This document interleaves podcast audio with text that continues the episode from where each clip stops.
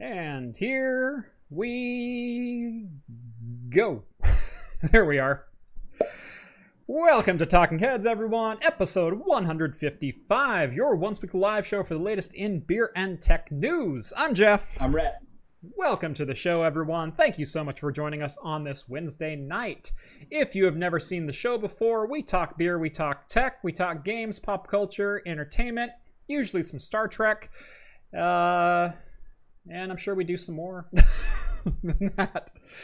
Uh, we do drink alcohol on the show, however, it is a family friendly show in both language and content. If you're drinking along with us, alcoholic or not, please let us know down in the chat and we will give some early show shout outs as we go along.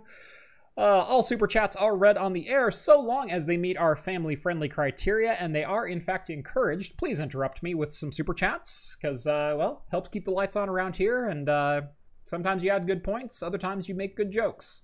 Other times I can skip right over you. It really doesn't matter. Uh, oh, what else is there? Oh, uh, if you can't catch the live show, you can always catch the replay both on YouTube in video uh, form and uh, in podcast form, either on Audible dot, or crap, where are we at? Anchor.fm or wherever fine podcasts are found. Forgot our host there for a second. Anchor.fm uh, for replay of every Talking Heads, usually within the next 12 to 24 hours of us going live. Uh, what else do we got? If you want to join the super secret chat, you can uh, sign up for the Patreon down in the video description and get access to the exclusive Discord server where you can take part in the super secret chat during the show or keep the party going with the after party starting at 10 p.m. right after the show goes dark, and uh, we usually go till about 11:30.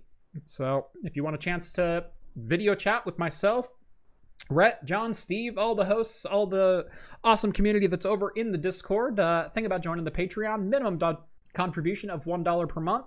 And uh, coming very, very soon, in fact, I'm just putting the finishing touches on the, uh, the page, uh, you will also be able to join the Discord via Floatplane. Uh, and coming to Floatplane and Patreon both is going to be some uh, exclusive content. So we're going to start adding more perks beyond just the uh, the Discord server. So make sure you're subscribed to either one of those so you don't miss any craft computing content. There we go. Perfect. No, it wasn't perfect, but it's it's an intro. How's it going, uh, short-haired version of Rhett? Short-haired version of Rhett is doing great. Uh, my time spent in the shower is down.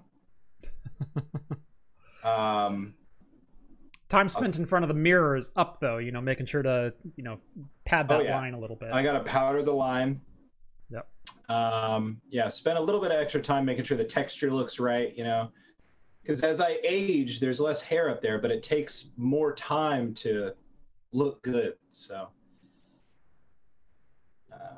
But yeah, otherwise things are going great as well as can be expected in these wild times. How about you? Uh, not too bad. Um, my hair is getting way out of control, but at this point, I really don't care anymore.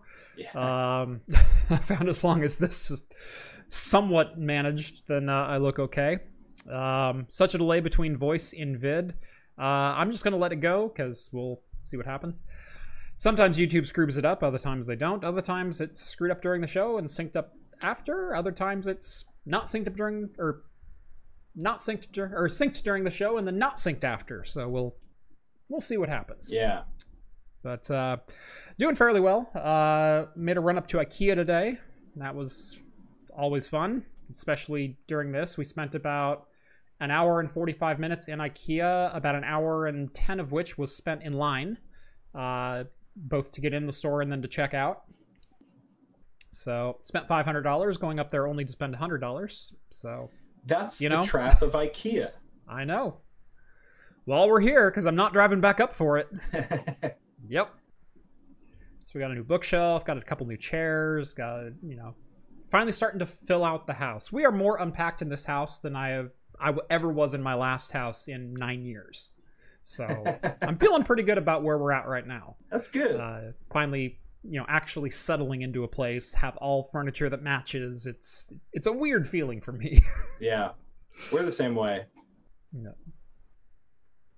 So anyway, uh, let's go ahead and uh, open some beers, and then I've got some beer mail to get to. We've got a, a beer mail double feature. Oh, Yes. Uh, what are you drinking tonight, Rhett? well, uh, yeah, we may as well get the uh, uninspiring uh, beer out of the way. Oh, but oh, uh, no, you didn't. You we didn't. took a poll. We took a poll. No, so it's not didn't. me. You can blame your patrons. You can blame um, uh, your mods. Uh, I'm dr- I'm drinking a big There red it R tonight. is. Uh, taste the Cascades. Heck yeah, baby! You got that fresh, fresh Yakima Valley hops. Uh, the R stands for red. Wait, they put hops in that? Heck yeah, they do. Surprising. Only like one per gallon of beer, but Yeah. Just crack one over over the, the vat. all right. You know what's funny is I have RTX voice on you to get rid of some of the white noise, so I didn't hear the can crack at all. Damn it. It was all right. well, that's what drinking a Rainier is like anyway. So Right. right. Cold Cascade refreshment. All right, let's see here. We've got a couple of uh, uh, beer shout outs in the, the chat here already. Uh, Arturo says he's got his beer here, but he didn't tell us what it was.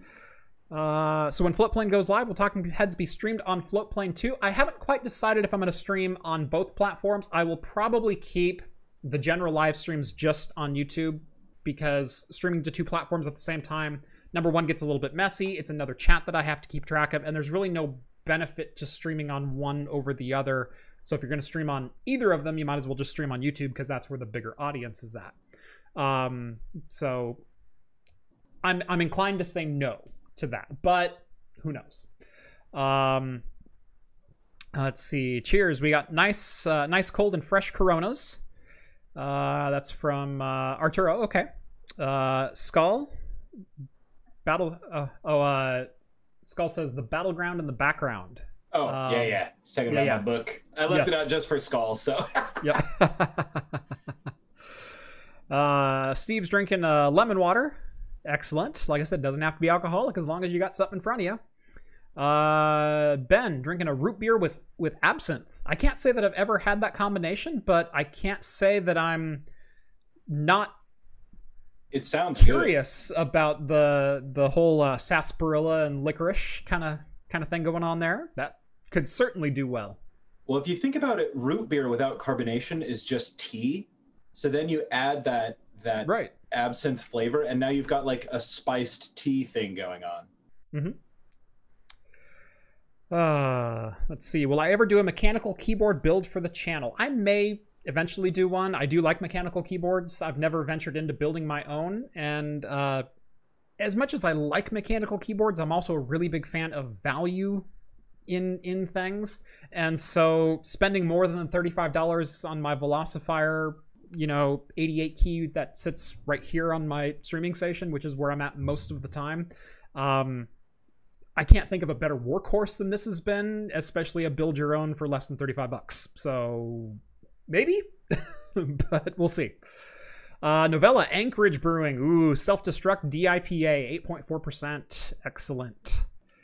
Uh, let's see. Uh, Against the Grain Brewing. Clearly, everybody wants some. Uh, hazy IPA from Skull. Uh, yeah. All right, uh, I'm gonna drink a beer from Novella Hub.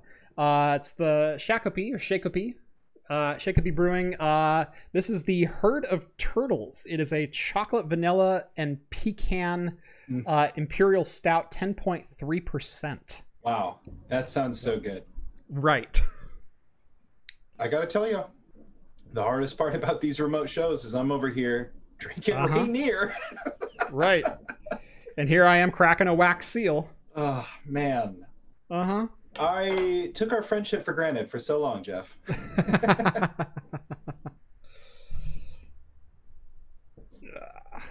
Ah. hey, cheers to uh, Jonathan T. sipping classic Budweiser. Cheers to you, buddy. It's totally allowed. Unless John's on the show.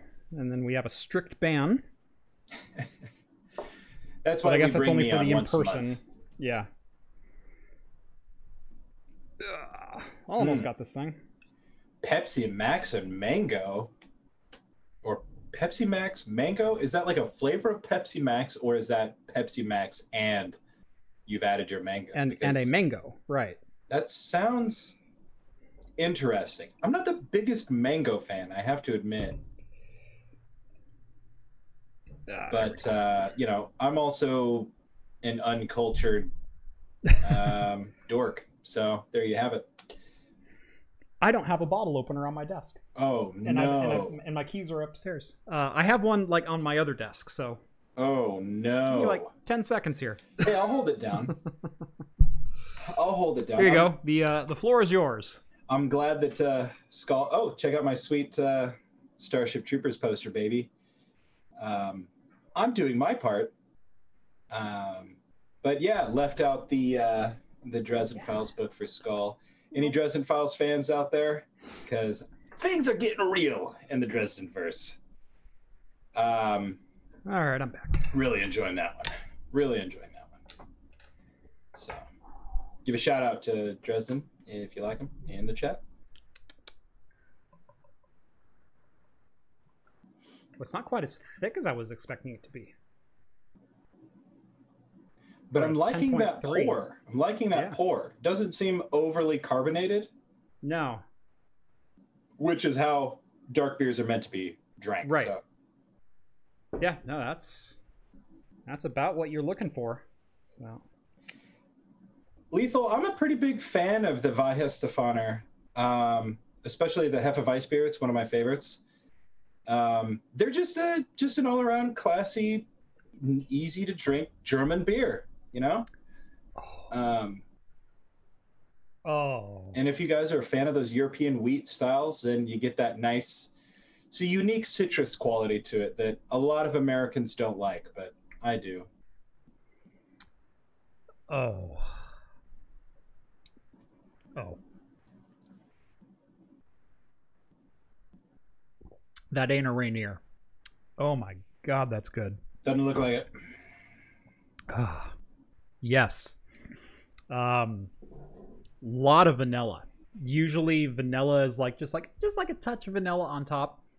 No, this is like chocolate vanilla. Like Oof. this is like Neapolitan ice cream, kind of like just blended into a stout. Oh, Oh, that's delicious. your patrons spoil you, Jeff. I know they do. One of these days, they're going to send me beer mail. Yep. So, by the way, this is the non-barrel aged version. I also have version one and version two with two different uh, bourbon barrel agings on this exact same beer. hey, wait, what? Because he, wait, what did you say? I'm sorry.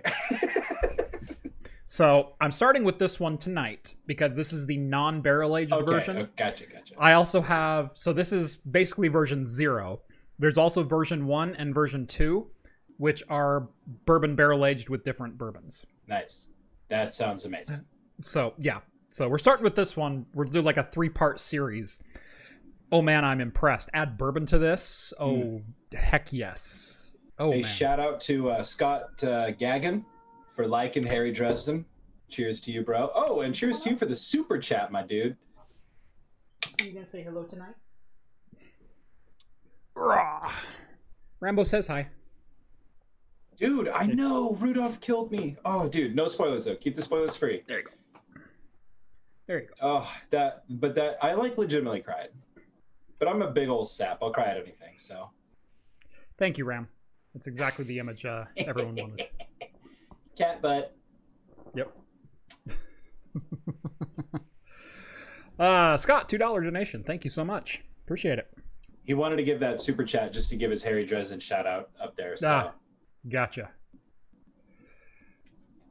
All right. Uh, well, like I said, normally we jump straight into tech news around here, but I do have a double feature of beer mail that I would like to get to. Uh, so first and foremost, this package right here with a nice little open this side label on it uh, is from the the Dalai Lama or the Dalai Lama. He doesn't spell it the Dalai Lama. It's Dal. Um, so not sure, quite sure how to pronounce it. And of course, he closed it with duct tape, so this might take me a, a hot second. But uh, anyway, he is on the the Patreon in the Discord, and no matter what's in here, it is greatly appreciated. As I try not to kill myself or my cat by opening this up. No big deal, dude. Nothing like a little nice pair of orange cat slippers to keep your feet warm during the cold of winter. Right. All right, we are in. Ah, first off, very well packed. That is always nice to see. Oh, we got an envelope even. Llamas always know how to pack, dog. Handwritten envelope. Wow, look at that. Whoa, I dig it. Hope you enjoy these beers. Threw in a duplicate for John. You didn't have to say that. Oh, why We're did gonna- you read it? Yeah. Threw in a duplicate for John to take some home as well. Uh, the Rothbergs, or the the Rohrbox, is one of my favorite uh, from Rochester, New York staples, and I had I had to include a beer from uh, the Genesee as well. So I went to my favorite uh, uh, unlimited summer release. There we go. Uh, Hydra from Mortalis is definitely the most interesting beer in there and would make for a fun review. Enjoy and keep having fun with everyday shenanigans. You've been a huge inspiration. Thank you. Cheers, buddy. Thank you so much. Love that. That is awesome. You have Look- amazing handwriting, by the way. Looking forward to hearing about how those beers taste. Yeah. Uh, so this is the Hydra from uh, Livingston Co. Uh, it is a fruited sour seven percent. Check out that uh, that can art there. Ooh, that looks Mm. dope. Isn't that wild? That's some straight up Yu-Gi-Oh. Um, yeah. You know. Pomegranate, blueberry, raspberry, fruited sour. Yes. oh, that sounds good. Uh, we've got a ruby red Kolsch. I am a big fan of Kolsch beers. Uh, that one is from uh, uh, Jeansy, Jeansy Brewing Company. Uh, this is the Rohrbach Blueberry Ale, which uh, I believe Dahl was uh, drinking down in in in the chat today. I believe he cracked one of those open in the Discord. Uh, then this is the Rohrbach Space Kitty. Nice. C- Citra Double IPA. Yes. Love it. 8.4%. Uh, looks like there's one more that's not a duplicate in here. Or two. There we go. Oh, Scotch Ale. Oh, Rohrbach nice. Scotch. I love a good Scotch ale. And then this one is Stoneyard Brewing Company Chocolate Almond Custard Stout. Custard stout. Custard Stout. Oh, those all sound good. And I'm not just again. saying that. Like Craft computing has- all sound amazing. Craft Computing has the best patrons. Thank you. Thank you so much. I do very much appreciate that. And Believe it or not, Jeff makes me chip in my one dollar a month for my patron. He won't let me be on the Discord, even though I host and everything. God, And secondly, I'm going to open this one from the bottom, but this box comes all the way from Australia. whoa! This is uh, from Romnipotent, or Romnipotent as I like to call him. Um, and I believe this is some homebrew, if I recall correctly. Oh, Um, it's a homebrew and it was not carbonated. And so John is actually going to recarbonate this for us, if I remember all of the conversations correctly. Chompers, we will get to the tech. We promise. Hey, you're in this one, Rhett. Hi, Oh, John, Jeff, Steve, and Rhett. I made it. Uh, I honestly have no idea what the beer will be like. I'm sending it soon after bottling it and letting it temper en route. Uh, for shipping safely, it's not carbonated, so either it will be flat or you can get John to carbonate it. Uh, was so malty on the nose, I went for a dry hop. No idea if it worked or or if I ruined it, but I'm looking forward to trying it out. Uh, from the maths, I did uh, Grandma Riding Hood, 5% ABV, 5 to 7 IBU, dark red ale. Uh, we've got the hot the hot chili mama Carolina Reaper. Um, and he's got a fermented hot sauce in here as well. What? Ah, Awesome. I love homemade hot sauce. Yeah. So that's awesome. So let's see uh, what these all look like. Oh man, my mouth is watering.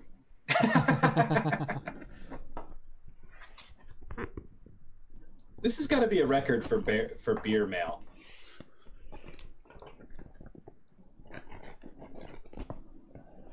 No, I think the record was uh, set by Jason for the for the settlement for the lawsuit. oh yeah, that's true. That was like what sixty three beers or something like that. I still Whoa. have crap from Kansas in my fridge. Hey, part of the agreement on the settlement was that you couldn't disclose how much beer it was exactly. So careful. That, that's true. Oh yeah. Got a Oh, Rom Burner, t- uh, made uh, July twenty fifth, twenty twenty. wait, is that So- homemade? Uh, this one's homemade, but he used a a, uh, a bottle. Oh, it says So- Rom Burner right out on it. Okay, I Yeah. see. Yeah. So there's that. Hot Chili Mama Carolina Reaper. So this one's a store bought. Extra hot. Oh yeah, the Carolina Reaper is Yes. careful with that.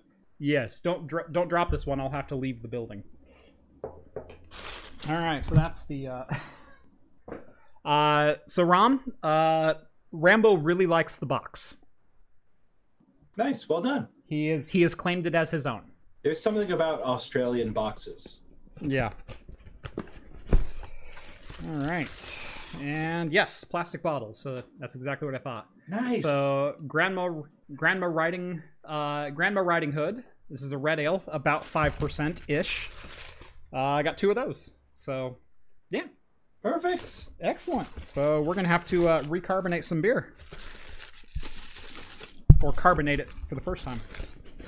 But hey, it all it all arrived intact. Everything looks good. Thank you both of you. That is freaking awesome. All right. All right. I think they're eager for some Hmm. tech news. Mm-hmm. Definitely. So let's get into some tech news. Uh, first up, we've got a little bit of an Intel leak about their uh, upcoming Intel ZXE GPU. Uh, and that is that uh, a leaked benchmark has shown purportedly two Intel Xe CPUs running in the same system. Now, this could be a number of different uh, causes for this. The one that uh, Tom's Hardware is uh, proposing is that the dual GPU setup features 192 execution units, or EUs, which is what Intel is using to distinguish their cluster of shader cores, basically one GPU core. Um, 192 execution units, which comes out to 1536 shader cores. There's 6.2 gigabytes of memory, 2 megabytes of L2 cache on board, and the dual GPU setup uh, peaked out at 1.25 gigahertz. Um, however, the Intel DG1 is rumored to sport 96 execution units, which would leave 96 execution units left over. Um, there's also a rumor out there that the Tiger Lake U, so the 12th gen mobile chips that Intel is is working on, their 10 nanometer 12th gen mobile, uh, is also going to ship with Intel Xe graphics on board the, C- the CPU with up to 96 execution units. So here's the proposal: is that they are using kind of a hybrid SLI or Crossfire type technology very similar to what AMD did in the early uh, Radeon R9 days with their A8 APUs and R7, you know, 250 GPUs, where you could literally buy a CPU with an APU or with a graphics processor on board and then add a PCI Express graphics processor to that and crossfire them. Um, and so essentially, you would end up with two DG1s on the same board, where one of them was baked into the CPU, the other had its own dedicated memory on a PCI Express bus. Um, it's a very interesting proposition. Um, and it's even more interesting if potentially multi GPU setups could work again. Because as we all know, Crossfire and SLI are essentially dead technologies. Uh, they don't work anymore. uh, and in fact, NVIDIA has announced that as of uh, 2021, January 1st, uh, they will no longer be writing any profiles for dual GPU setups. Uh, so every dual GPU setup will require on coding from the game manufacturer themselves, which means you're not going to get any dual GPU support. So it's an interesting theory and it's an interesting discovery. Uh, and I think as long as the software and driver support is there, if Intel's found a way to share the graphics memory between the two, because that's always been the biggest thing, is you needed to double up the the uh, each card needed to hold its own graphics buffer and then know what the other card was rendering so it could start working on the next frame for alternate frame mode or there's there's a whole bunch of different ways to do multi GPU. But if they've all of a sudden found a way to let them see the other GPU's memory, you might be able to just do it in driver and not need to build a profile for multi GPU support. That's always been the the goal of things like NVIDIA NVLink, where they can have a fast enough bandwidth to share the memory between cards and then pool your memory together. So instead of two 8 gigabyte cards, you have a single 16 gigabyte card that just happens to have two, two cores on it. Um, who knows? SLI being dead makes me sad. It makes me really sad too because uh, I've I've had multiple different SLI and Crossfire setups over the years. Um, yeah, I uh, I didn't want to see SLI die or multi. Would you get out of that box? Hey, hey. Yeah, you. Yeah, you. Little jerk.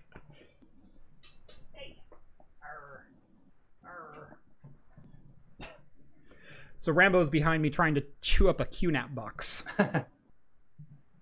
he's playing with the flap and trying to get into the box, but there's a whole bunch of stuff on top of it. So all he's doing is like lifting the flap and letting it fall back down and then getting ticked off that it fell on him. And he's sitting it all around.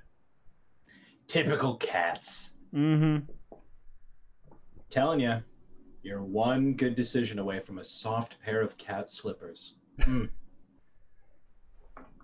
You know, I considered using the the Doc Tog for the opening, the beer opening tonight. Oh, no. So I'm like, eh, I don't know how these are packed. I don't want to cut just a little too deep and rupture a can because that all you need to do is touch a can and you'll slice through it. That is a genuinely sharp knife. Whereas my pocket knife is exclusively used for like opening tape on boxes. Uh, so uh, anyway, Tiger, Tiger Lake U, uh, GPUs purport to be uh, 96 execution units and vary between 1.3 and 1.35 gigahertz uh, for their total clock uh, speeds. Um, and who knows? who knows uh, if Intel has figured out a way to make all this happen, or if there's, I know there's. uh Would you stop it? Somebody said it in chat, and I thought it was kind of funny, just given all the NVIDIA news. But they said, wouldn't it be funny if if Intel solved dual GPUs? You know, right? Which I thought was kind of funny. Yep. Yeah, yeah, yeah. Um, Jonathan T said that up there. I want Intel to save multi GPU rigs right after NVIDIA cut support, yeah. which would just be par for the course for NVIDIA uh, lately. Right. Uh, yeah. If Intel got this working, I think that'd be really neat. I'm not necessarily holding my breath on this um, because dual GPU has had less and less software support moving through the years, not more and more. And so going back to a dual GPU setup where you're relying on software and developers to include support for that system, let alone we all think of, you know, Nvidia and AMD being the big 2, and they are the big 2. But Nvidia holds like 80% of that pot and AMD holds like 19% of that pot leaving Intel to scrap over the remaining 1% with all the other GPU vendors. so, uh, there's not exactly going to be developer support available right at the very beginning because the developers aren't going to be clamoring for 1% of the market share that NVIDIA is probably going to grab, or that Intel is probably going to grab. So, unless they have a silver bullet in a driver that just works, that just scales and and solves all of the problems of multi GPU setups, I don't see this working. Cool idea though. Cool idea. I, I will never not give dual GPUs a chance. I will never not try them. I want to try them now, even though they're not supported. And yes, I know, you know, all the the YouTubers have been doing the the Rip series, the you know, Rip J, Rip uh, Paul, Steve, you know, ev- everyone else. Uh, and I know Linus did a video on we wanted we so wanted to love SLI RTX 3090s, but we couldn't. It doesn't mean I don't want them. so yeah, we'll see. We'll see what happens. yeah. Yep. Neat find if true. Oh, God, that is a good beer. Rub it in already. Oh, I'm sorry. Every time I drink it, it's some it's some new flavor that pokes its head through. Oh no no no! I mean, a beer that dark has got to be good for your skin. Got to rub it in. yeah. Wow, it took ten years off. And put six pounds on. I was gonna say maybe with all the nutrients, it can grow some of my hair back. Right. Yeah. Uh, I think that's a lost cause. Hey, hey, going for that Jude Law look, baby. Enemy at the gates. Yeah. I will And say, every time I shower, my forehead gets just a little bit taller. All right, moving on to uh, some more great news. Uh, and that is uh, the thing that we probably all saw coming, but probably not in this exact uh, title. Eh. But we knew they were going to screw it up at some point, and that is Facebook is banning Oculus Quest 2 owners simply for owning an Oculus Quest 2. Um, so, if you're not familiar with what's going on here, what I understand of the situation is that uh, Oculus announced, what was it, six months ago or something like that? Six months ago or two years ago? I don't know. Remember, COVID's been a long time. Um, announced sometime recently that Oculus users are now going to have to start linking their Oculus accounts over to their Facebook accounts in order to access Oculus online services or just the the Oculus launcher in general. You have to log into Facebook to use your Oculus device. Um, you get a grace period if you already had an Oculus account until like mid 2021 or something like that. If you're a new user, it starts immediately. You cannot create a new Oculus account. You have to go create a or link a Facebook account to your Oculus account in order to activate your Quest. So, people are going out, buying Oculus Quests, bringing them home, setting up their Oculus account, linking it to their Facebook account, and then Facebook says your account is now banned. Um, Surprise! surprise, right? Which essentially leaves the brand new owners with a brick. Yeah. Um, because you can't log in and you can't use any of the services unless you log into Facebook. And if your Facebook account is banned, well, you can't use the hardware. Thus, the problem of always on D DRM and everything else that goes along with. Who could have Things like seen such a bad outcome from one of the Who- world's worst companies? Right.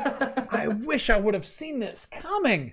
Darn it. um right darn it yeah uh and the response from oculus is let's just say not great uh, for a company that in the past has had pretty darn good customer support both in my personal experience and and hearing from others in the industry um, of issues with headsets or account issues or or everything else their responses are all of a sudden just canned and sorry not sorry uh, so Oculus support. We're aware of a small number of customers. Sorry. We are aware that a small number of customers are having trouble using Quest 2 with their Facebook accounts. If you are one of the few who's having trouble uh, getting set up, uh, we are ready and available to help. Just reach out and start a ticket. And so someone responded, uh, Ivan over on Twitter, this is the message people are getting. So, in line with the red automate, uh, so is the line in red an automated nonsense? Uh, FYI, the only reason this is being dealt with now is because they are uh, is not because they want to, is because they have to, not because they want to. Care to comment, Facebook? Your account has been disabled. You can't use Facebook because your account or activity on it doesn't follow the community standards. We have already reviewed this decision and it can't be reversed. So, in the automatic replies to tickets of people saying, I bought a Quest, I logged into Facebook, it banned me from Facebook, and now I can't use it. They're saying, "Oh, sorry, your account was banned because of of uh, you know illicit activity or community guideline violations," and we've already manually reviewed it, and it, the decision is permanent. Have a nice life. yeah, you know, I wish I could say that that the outcome was unforeseen. I didn't think that it would quite be this spectacular, you know. Mm-hmm. Um, but this is like all we talked about over in uh, in, in, my game dev uh, Discord. it was like nobody's going to want to make games for this. You know, no. it's just it doesn't have the same level of accessibility if you have to sign into your Facebook. Right. Um, which is such a weird thing to say because you think everybody has a Facebook, but not everybody wants a Facebook. Um, I mean, they're the worst. You know, you guys haven't done it. Go watch The Social Dilemma and delete your Facebooks, like I did. I deleted yep. it before I watched it, but I felt right. vindicated after that. I still have mine on.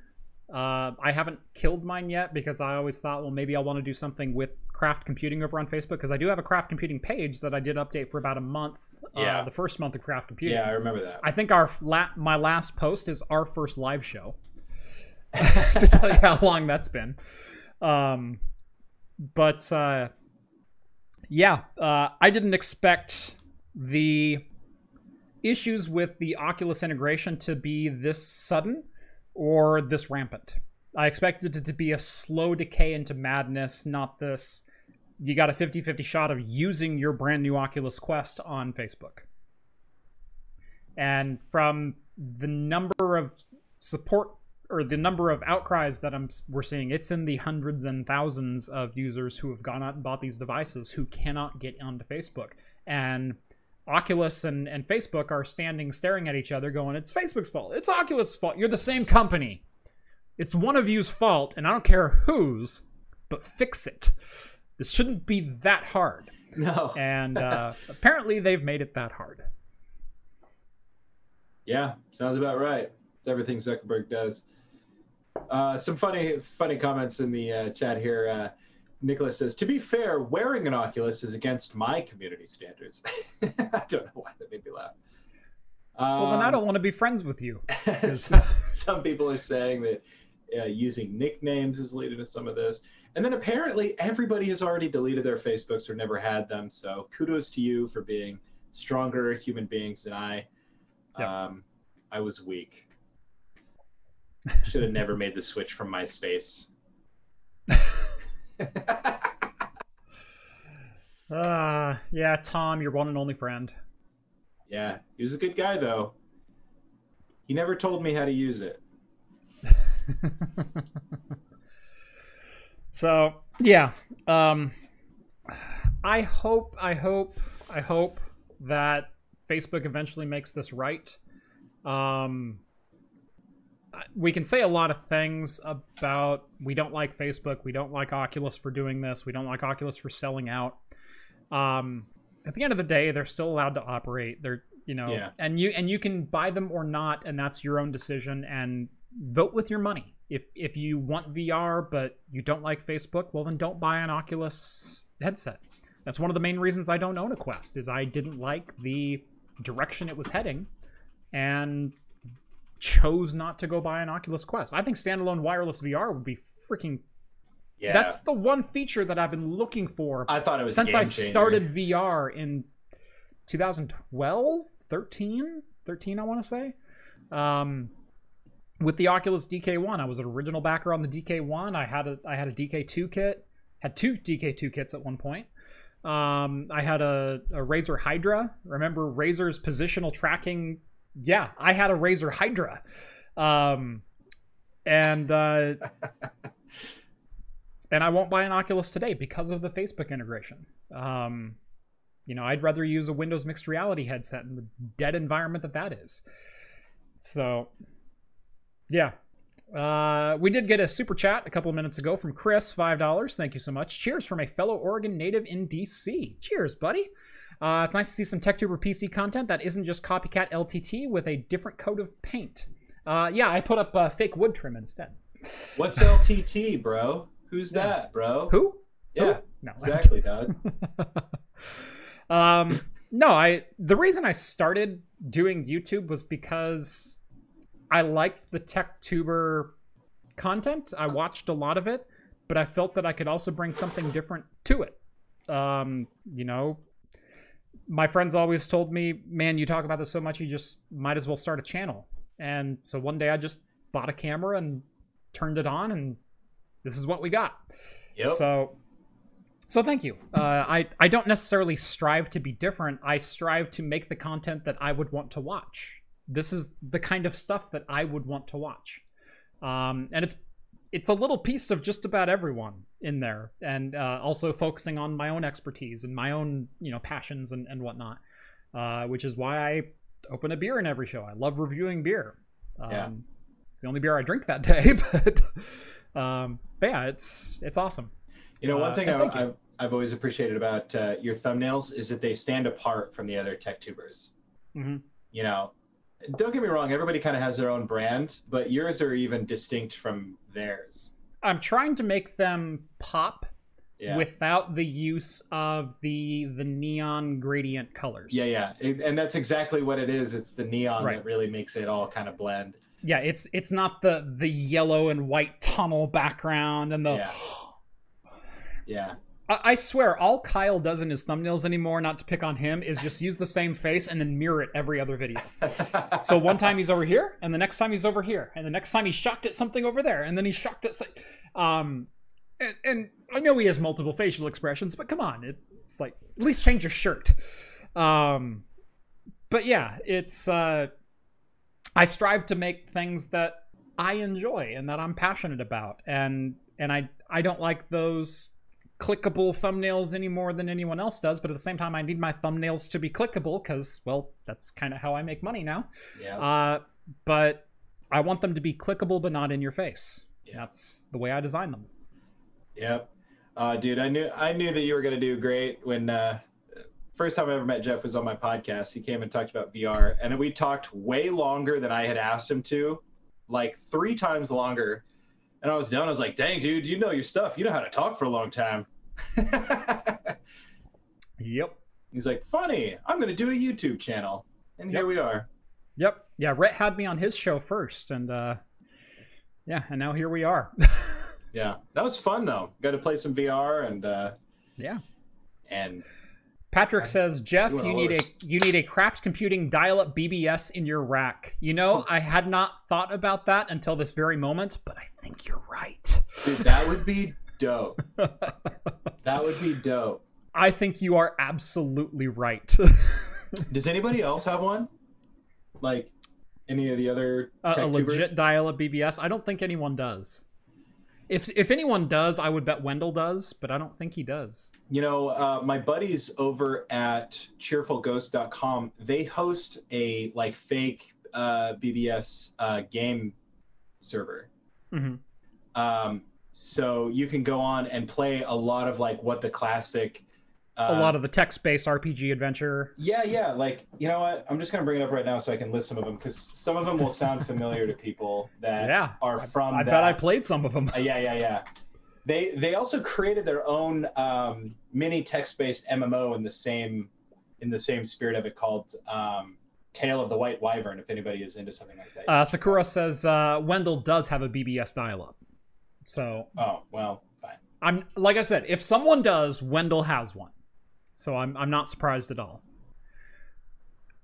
Um, I've never ran my own BBS, but I did uh, join quite a few of them back in the day. So I, w- I Um, was on a number of them. Okay, I don't know. These aren't exactly the old BBS games. These are all like modern ones, but they tried to make it in the same vein. Uh, oh, was Candy Box one? No, that's not right. I think these are all originals. Oh, oh, oh, fish, uh, freshwater fishing simulator. That's that's a classic, I think. That takes me back. Uh, Barney Splat. Uh, nope. Okay. Why don't I just share the link? You all can judge for yourselves. Um, but anyway, yeah, they they were really into this idea, and they kind of oh, I can't share links. Can't you? Nope. Here, I will put it in the battle bridge. Maybe one of the mods can put it for me. You should be able to share links just about anywhere. Um, nope. Okay. Yeah, it says try Uh, removing any web addresses and trying again. Thanks, Scott. Yeah, see, Skull can post anything. What's a BBS? A uh, bulletin board system. Yeah, it's classic. Um, BBS, it, pre-internet tech. It's a um, you received a phone number, you dialed into that phone number, you negotiated the handshake, and uh, and then you were granted access to a text-based bulletin board service. Um, and it was one for file share, and two for general chat, and three for FAQs, and four for this and that, and five for files you're not allowed to have, and six for. um, and uh, think of it as like an early day Reddit. Yeah, Uh, I mean, if you really want to boil it down, Reddit is a BBS. Reddit is a, uh, it, it was a forum style posting of files, information. Uh, they had uh, live gaming, but text based RPG like Dungeons and Dragons style, yeah, yeah. you know, gaming on there. Somebody mentioned Um, it. The, one of the games, one of the most famous ones, was Legend of the Red Dragon. Red Dragon. That's yes. what I was trying to remember. And they modeled their mini MMO Yeah. Tale of the White Wyvern off of Legend of the Red Dragon. So- Nice. Yeah, no, uh, that'd be fun to actually like find the old code for Red Dragon and then post it on a server and have people be able to dial in and and play on it. Dude, you might enjoy White Wyvern. You should check it out. Yeah. I used to play it on my phone all the time. It was like mobile uh, compatible, but it's the same thing as as Red Dragon, but it's modern and fun and not that Red Dragon's not fun. Right. But you know what I mean. It's Days before DNS, DNS was kind of a thing because uh, IP networking was a thing, but uh, uh, IPX was more the protocol used in LANs back in the day. Um, and uh, so, yeah, you didn't really go name scheme based. Uh, uh, yeah, it was it was a your one computer connecting to a server, and that server is hosting a forum bulletin board style posting system. Um, and you had you had either access to post or access to upload files or download files, and yeah, there, there was no no internet at all. That was your connection to the outside world was connecting to someone else's BBS server. and you had to manually dial in. Yeah, Like that was, I don't know why. That you had to know the mind. number. You had It's- to know the number. Yeah, exactly. it's just yeah. a little bit before my time, so it always it just blows my mind a little bit. Like I, Mhm. it, like people still talked about him a lot when I was coming into tech, but Yep. So yeah, but we Um, should get one. That would be Nicholas. B- BNC networking shutter. I still remember one of my favorite Dilbert comics from back in the day was uh, uh, my internet is not working. Oh no, this is a token ring LAN, and the token fell out somewhere in this room. And uh, uh, so it, he has the boss like crawling on his hands and knees looking for the token in the room. nice. There's another one. Uh, uh, why isn't the internet work or uh, why isn't the network working? Well, the internet is full, and the boss is sitting there with the cable into a wasteback, going, "I wonder if I should see anything when it's draining." oh God, so dumb. Cat, I don't know what you're doing, but please don't break anything. Um, yeah. So long story short, um, don't. Long story short, I think I just committed myself to building a BBS. Dude, I hope so. That'd be so fun. Uh, will you make the modem soundcraft computing? Uh, it's been a long time, but.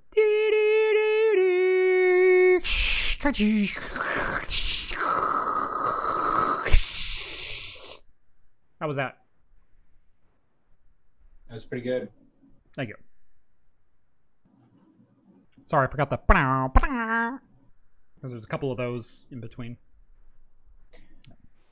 You failed. Yep, I failed. Oh well. All right, uh, moving right along.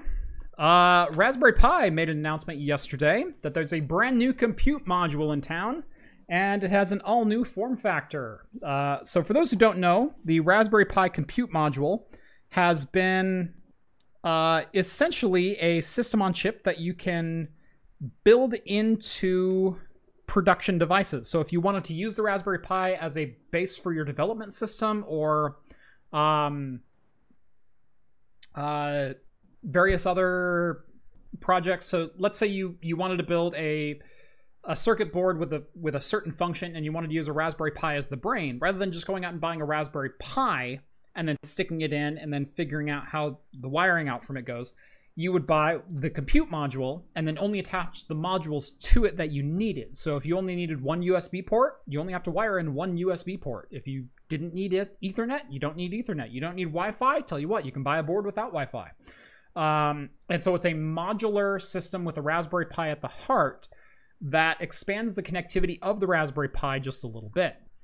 Um, so it's been known that Raspberry Pi was eventually going to come out with the Raspberry Pi 4 compute module, and uh, they made a little bit of a splash yesterday with it.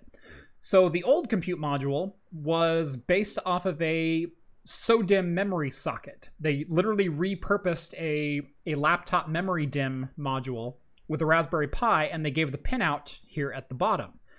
The new compute module uh, replaces that DIMM socket look with this style connector right here. This is a, essentially a ZIF connector, and there's a pair of them on the board. Um, and those interface to whatever daughter board you want to connect to it. And then on your daughter board, you can trace out all the paths that you need for your other connectivity. That includes things that are on the GPIO of the Raspberry Pi. If you wanted to use it as a, use the GPIO to interface with devices inside of your PCB, that includes the USB 2.0 and 3.0 headers. That includes the gigabit Ethernet, and uh, it also includes now PCI Express as a connector. Um, do they have a picture of the daughter board? Here it is. So here is a picture of the new compute module uh, reference design daughter board, which is all of the possible breakout points for the Raspberry Pi 4 compute module. Uh, you can see here you have your standard micro SD card slot. You have a, a uh, micro USB uh, for power. You've also got a 5 volt power or 12 volt power jack right there. Um, you've got a US couple of USB ports right there, gigabit Ethernet, your two HDMI micros. Um, you've got your standard uh, GPIO right here, including power over Ethernet. Uh, so you can attach your standard power over Ethernet hats or any other GPIO you want to design for it. Uh, you've got your camera and display outputs, as well as a couple different uh, uh outputs, as a couple other outputs as well. Uh, you've got fan headers, so you can uh, you can attach a PWM fan header, as well as you can power this off of a floppy drive style connector from a standard ATX power supply. But the most interesting thing on this board has got to be the PCI Express. This is a PCI Express 2.0 X1 slot, uh, meaning you can now expand the Raspberry Pi connectivity using standard PCI Express cards. You want to add a couple more gigabit Ethernet ports? Guess what? Find yourself an X1 gigabit Ethernet adapter. Uh, you want to add some more USB 3 connectivity? Go for it. Capture card? You got it anything you want to add over PCI Express is now going to be supported by the Raspberry Pi 4 compute module. And that opens up a whole new gamut of functionality for the Raspberry Pi 4. Um, I do have one on pre-order. I got a a, um, a four gigabyte with 32 gigabytes of onboard uh, uh, MMC memory or storage, uh, as well as the Wi-Fi and Bluetooth module. Uh, it was $105. Uh, so it is slightly more expensive than the Raspberry Pi itself, but the compute module was only like, I want to say the compute module itself was only like $65. It wasn't that terribly expensive. Uh, and then it was 35 for the IO board, which is just the reference design IO board because I just want to play with it as a Raspberry Pi. Yeah. Um, but uh, and then like five for shipping. Um, but uh, oh, battery for real time clock as well. Thank you. Uh, uh, Anil Anilatorg or whatever your name is. Thank you. Yes. Um, yeah, battery for re- yeah. Annihilatorg. Uh, yeah, there's a battery for a real-time clock as well, which is one major advantage over the standard Raspberry Pi is you have a real-time clock on board to keep yourself in sync and not rely on NTP for your your time sync. Um, man, where are you at? He was meowing at the door, and now he's nowhere to be seen. Oh well. Um. So this is kind of a a, a cool deal. Um, I've always been fascinated by the compute modules, but I've never really found a reason that I would want to go buy one or would need one because I don't design my own products. I don't design my own circuitry. I I have no reason to go out and purchase a compute module when all I'd use it for is a Raspberry Pi. However, even just adding a PCI Express slot, I'm intrigued. I want to see what I can do with this. I want to see what possibilities open up. I want to add a graphics card to this and yeah. see if I can game in Steam. uh, I mean, that's always been the best part about the Raspberry Pi platform is its mm-hmm. flexibility. And this just adds so many more options. Um so the interesting thing about the the compute module itself is there's actually 32 variants of the compute module board itself, so the actual brain of the outfit.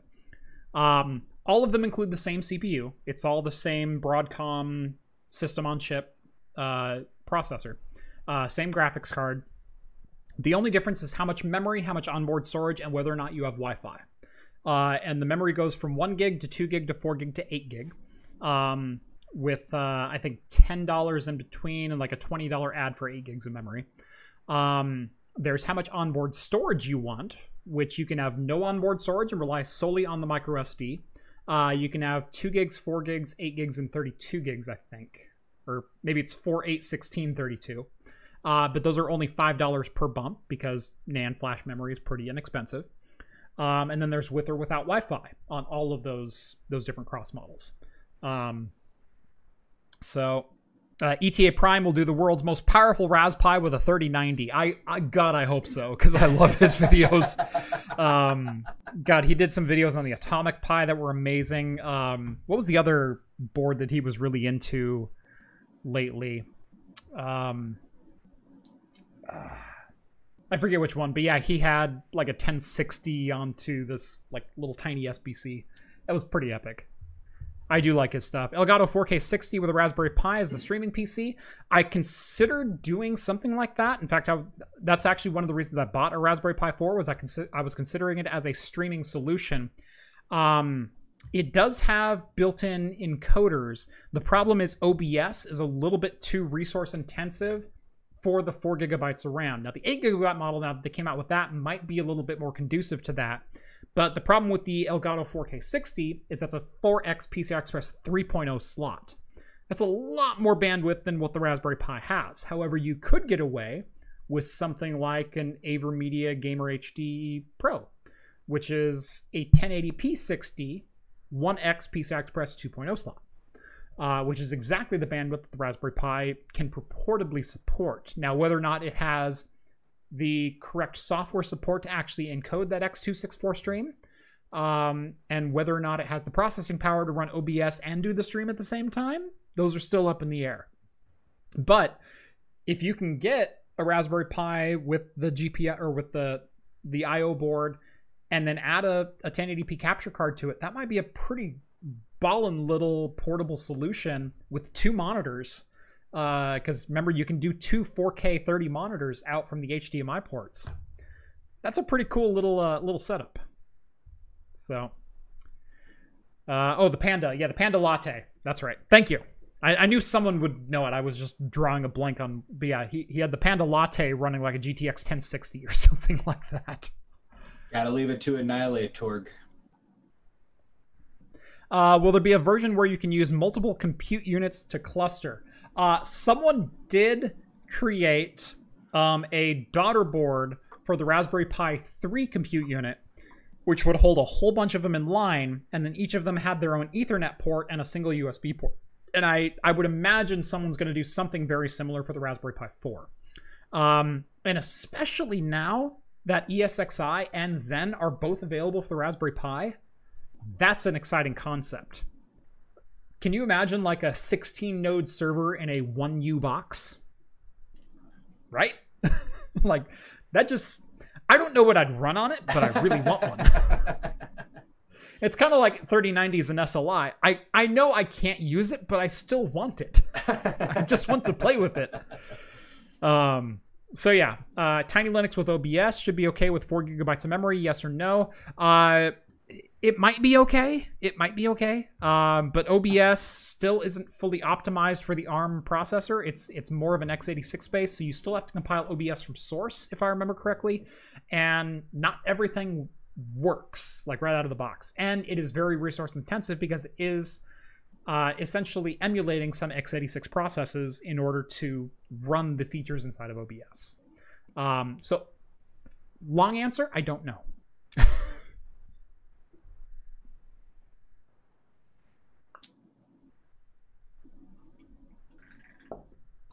Someone said too many versions. Remember, the compute module is not meant for you. Yeah. And what I mean by that, this is meant for industry, for someone who's looking for a system on chip that they can plop into a circuit board and run a dedicated device. And the reason there are 32 modules is does your device need Wi Fi or not? Yes or no? Does it need one gigabyte of RAM, two gigabytes of RAM, four gigabytes of RAM, eight gigabytes of RAM? Guess what? That's a pretty wide margin of cost. Uh, the one gigabyte with no onboard storage and no Wi Fi is 25 bucks. If all you need is a little bit of CPU horsepower and you can add a 2 gig SD card and it doesn't it's not read write intensive, guess what? That's 22 2750 for your entire brain for whatever you're building versus if all they offered was 4 and 8 gigabyte models with or without Wi-Fi. Um, and you were required to buy the onboard storage as well, that takes your $27, you know, upfront cost to $70. That's a that's the difference between a product making it and breaking it as far as profit margin goes. Um, so there's a large number of options because not every project needs 8 gigs of RAM. Not every project needs Wi Fi. Not every problem project needs 32 gigs of MMC storage on board. They accommodated for all that. And it's because they, they're listening to industry response on things like this that they're offering this many parts. It's because there's demand for all of these different configurations. So, hope that makes sense.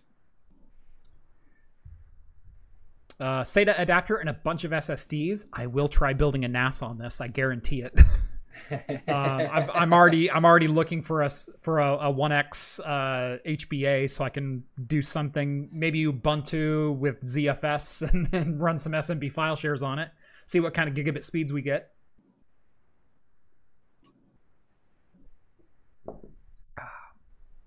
Uh, it's not consumer, but everyone wants I/O boards for laptops. Um, I'm actually kind of curious uh, if someone will come out with a laptop housing for one of these. Yeah. Um, I'd I'd potentially be a buyer if someone made a laptop housing for 150 bucks. Is there anything like that already? Um, there's a couple of different companies that have toyed with like Raspberry Pi based laptops. Yeah. Um, they've done. Uh, gosh, who was the? There was a. There was one that was aimed at kids at at like kid maker kind of stuff. Yeah. Um, but they wanted like three hundred dollars for the laptop, and I'm like, are you insane? It's thirty dollars for an IPS thirteen sixty six by seven sixty eight screen, twenty bucks for an LVDS controller. Um, I have no idea why they thought they could get that profit margin off literally scrap Chromebook parts. Um, Nobody else is doing it. Yeah, I don't know. Uh, free FreeNAS needs to be ported to ARM. Um, I'm actually going to ask them if they might consider it, because wouldn't that be cool? Yeah.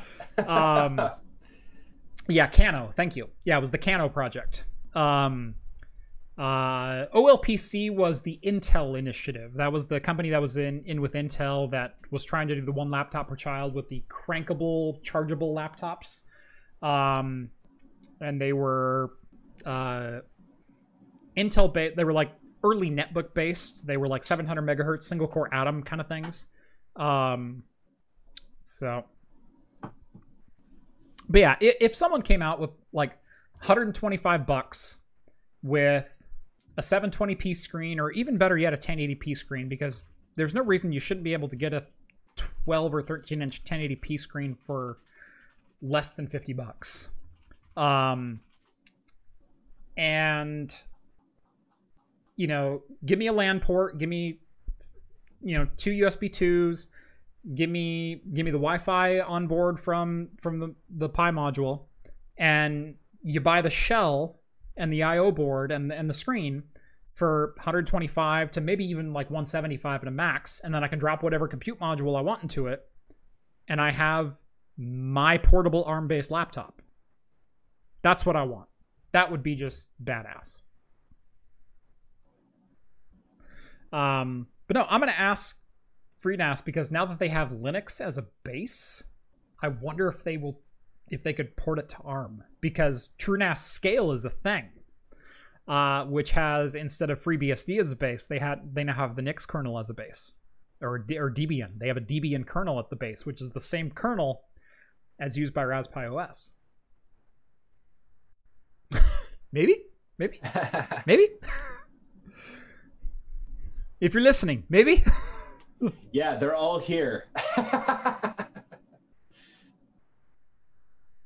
Shit, they're all here, aren't they? I do know engineers for both Unraid and FreeNAS watch my my streams occasionally. So, guys, if if you're on, maybe who's going to give me ARM support first? That's what I want to know. Pinebook Pro, 200 bucks. I've uh, yeah, I've I've heard of the Pinebook Pro as well. Um, and that was a uh, an ARM-based open source laptop. Um, pull up the the site here. Yeah, an ARM64 based laptop. It has a, a Rockchip uh, processor, four gigabytes of DDR4, 1080p screen. Um, really nice, nice build. Um, but uh, I'd like to see this with a Raspberry Pi compute module at, at the core because, in my opinion, uh, I really like Raspberry OS because it is really optimized for the hardware that they have. Um, I'd like to be able to run Raspberry OS in a in a laptop environment and see if I could actually daily drive it because when they introduced the Raspberry Pi 4 with 4 gigabytes of RAM, they said this is a desktop you can finally daily drive on the modern web. I want to see if that's true. I want to see if it's true. I, would like to haul that around.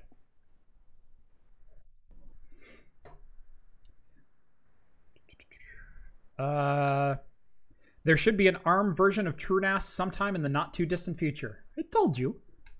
I told you. I told you they watched my streams. Is Niklas one of them? Bro.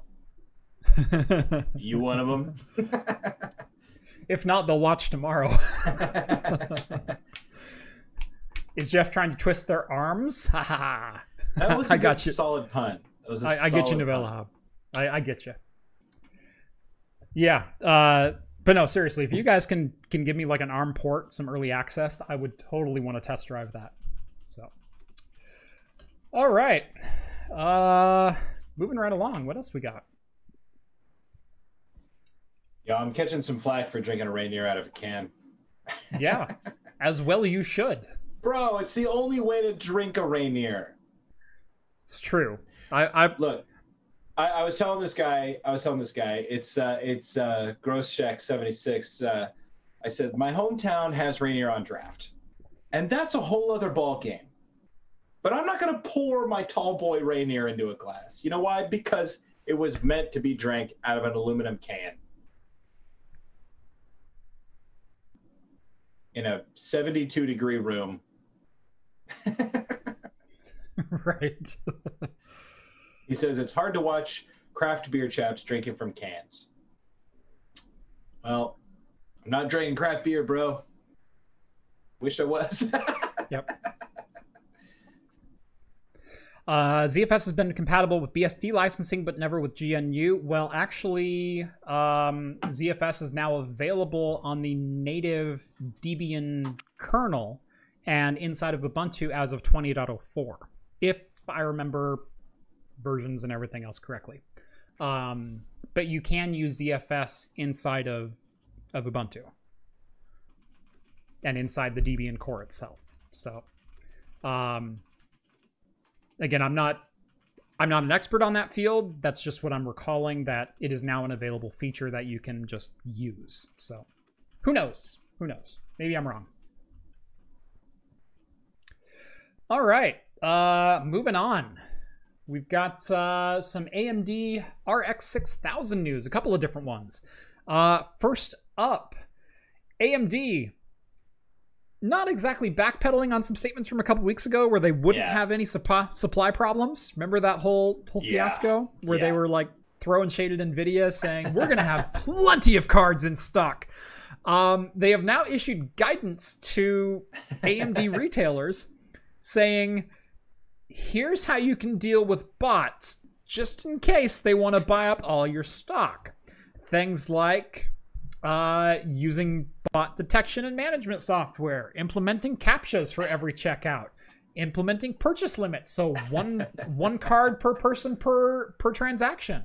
Uh, uh, creating queue-based reservations, and so people sign up to be like next in line to purchase.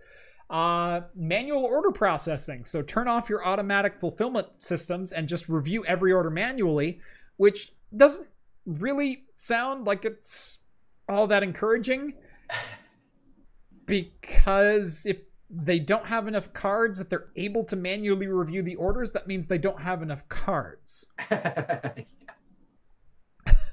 Um uh limit reseller sales. So so instead of like getting your your shipments in and then sending all of your cards out to to resellers sell them direct to consumers for the first three weeks um and also inventory to cart allocation. Uh don't sell the cards until they've completed the checkout process which means they'll be able to add them to the cart but then if they didn't finish the checkout they don't get a card. So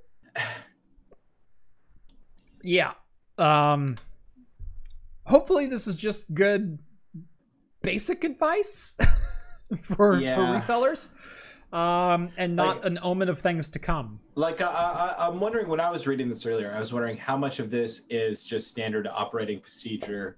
Mm-hmm. You know, they send this email out with every product, but this is the first time it's been, you know, released to the public. Like somebody is like, "Yo, look at what AMD is saying. How prepared are they?" right You know, I'm sure that's not the case. I'm sure this is a unique thing, but still, at the same time, uh, it doesn't necessarily send up that many red flags to me. More than it's like, hey guys, like you know, looking at this stuff, hearing everybody's concerns. Why don't we try to give the best experience to everybody that we can? I don't know. Maybe I'm just overly optimistic. I'm not trying to AMD fanboy here. maybe maybe By the way, uh, so I already looked it up, and for forty-three dollars, you can get a One X PCI Express controller with eight ports, and it comes with cables and two four-way SATA splitters to power all your drives Uh, to run this on a One X interface on a Raspberry Pi. So I'm saying you can build an eight-bay NAS based off an a Raspberry Pi compute module. I want that system. I want Why- that system. I want to try it. it. I freaking want it. I want it. It can be done. It can be done this week. yeah. So yeah, that was my multitasking for the day.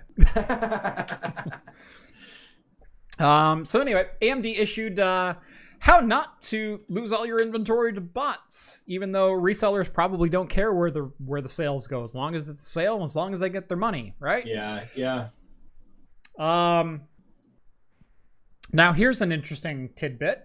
Uh, AMD Navi's 21 purportedly may boost up to 2577 megahertz. So this is according to Igor from Igor's lab.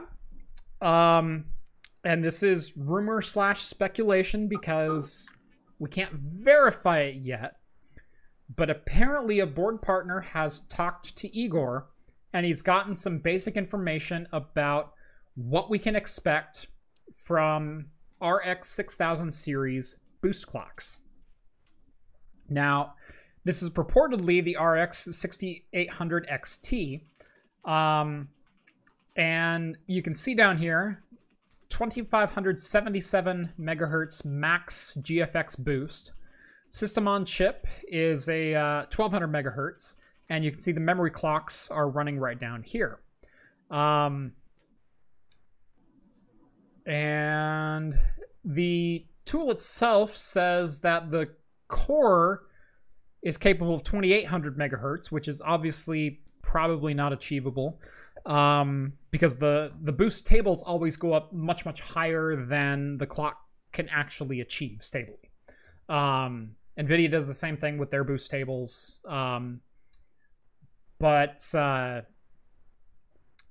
these are the the rumored specs, and the rumored specs are juicy based on just the frequencies alone. Um, so there's three purported models: the 6800, the 6800 XT, and the 6900 XT. Um, the base model has 64 compute units, which I'm really thrilled that the base model has 64 because that's kind of the most we've gotten out of AMD in a long time. Um, you know, Vega 64, Vega 56 were the only series of Vega cards we ever got in retail outside of the Radeon 7, which was a 7 nanometer based Vega 64. Um, so the fact that we're starting at 64 compute units and then going up from there is very encouraging. Uh, but a base clock of 1815 megahertz, which is quite high for a boost clock, uh, and 2105 megahertz on a boost clock.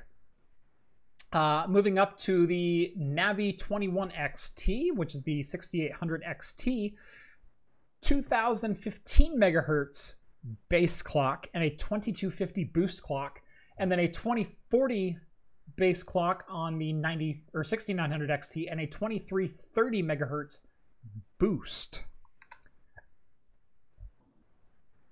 Those are good numbers. Now, we don't know the correlation between clock speed and performance and all the other intricacies, but those are high clocks for a graphics card.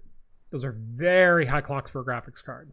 Um, gosh, the Vega cards ran somewhere in the 1800 megahertz range. Uh, Nvidia's famously peaked out about 2100 under most most boosts. Um, the fact that they're saying, and and by the way, Nvidia's boost clock claims are usually somewhere in the 17 to 1800 megahertz range. For like, we can guarantee every GPU will hit 1800 megahertz. That's kind of the guarantee. This guarantee is we're saying every 6900 XT will hit 2330. That's a high clock. It's a very high clock. The real question is can AMD drivers actually handle it? Flip a coin on who has better drivers today. AMD and Nvidia have both had driver headaches. AMD, for some reason, gets the name that sticks around, but I remember countless bad drivers from both companies. And it ebbs and it flows. It really does and it depends on the software. It depends on the developer integration, and it, just like SLI integration, you have to code to optimize your graphics workflow for AMD's graphics workflow and for NVIDIA's graphics workflow. And guess what? NVIDIA has 80% of the market share. So guess where most of the graphics workflow optimization goes? It goes to NVIDIA's corner unless AMD pays for the for the optimizations in a game, like they do in some games. If you've ever opened a game and it goes NVIDIA, or you know shows the Radeon logo or something like that, that means that company paid for driver optimization within that game. Hitman 2 is a is a good example of an AMD optimized game and always performs well in, on AMD cards because they paid for optimizations. Um, that happens all the time. I can't necessarily say AMD drivers are always worse or NVIDIA drivers are always better. It doesn't work that way. um, but what I can say is those are very high graphics clocks.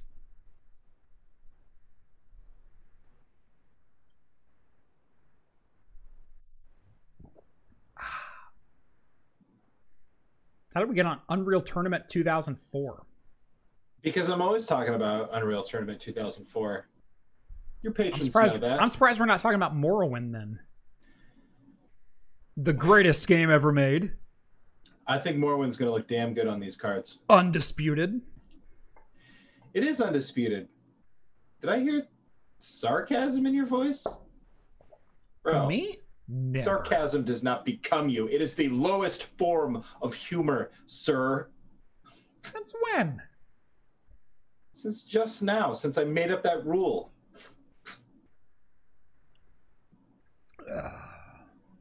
Google it. It's a thing. It's a thing.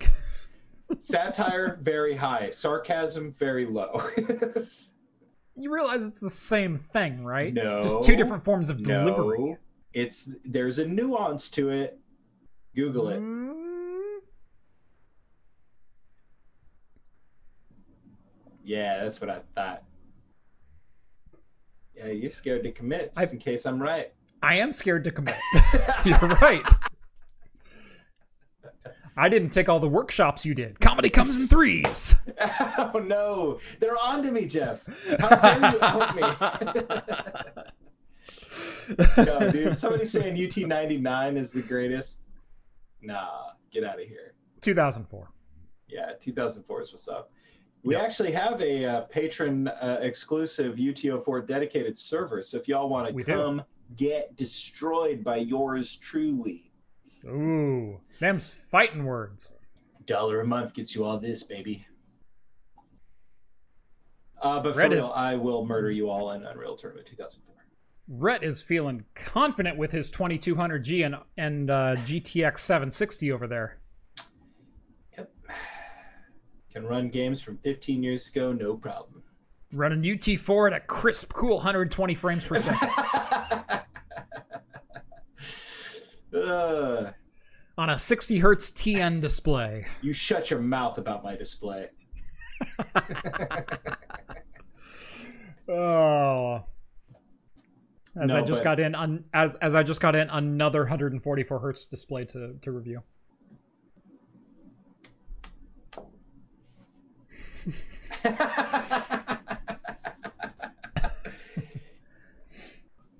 Well, what's funny is I still daily drive a 60.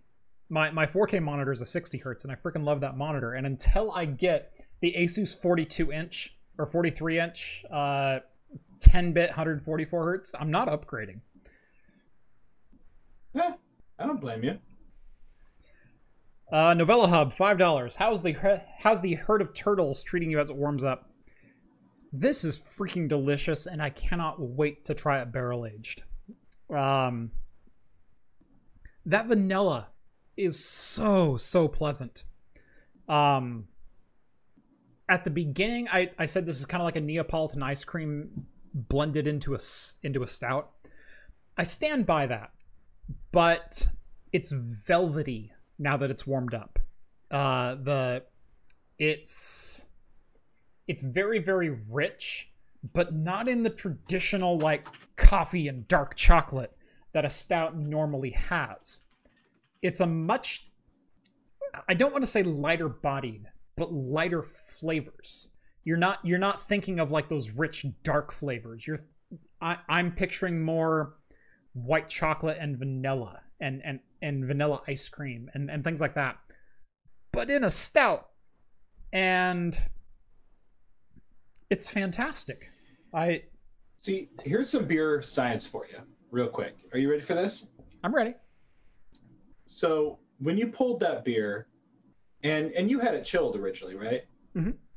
So you pull that beer out of the fridge or the ice box, what have you. And, and yeah my fridge pour, is at 42 You pour it 42 degrees Fahrenheit for those of you following along, not Celsius. That would be ridiculous. 8c for those playing the home game so um, you uh, pour your beer into a glass. Now, all of us, we know a little bit of physics, right? We know that things that are cold tend to condense, things that are warm tend to expand. So you have something 42 Fahrenheit, you put it onto your tongue, a very sensitive organ, Jeff.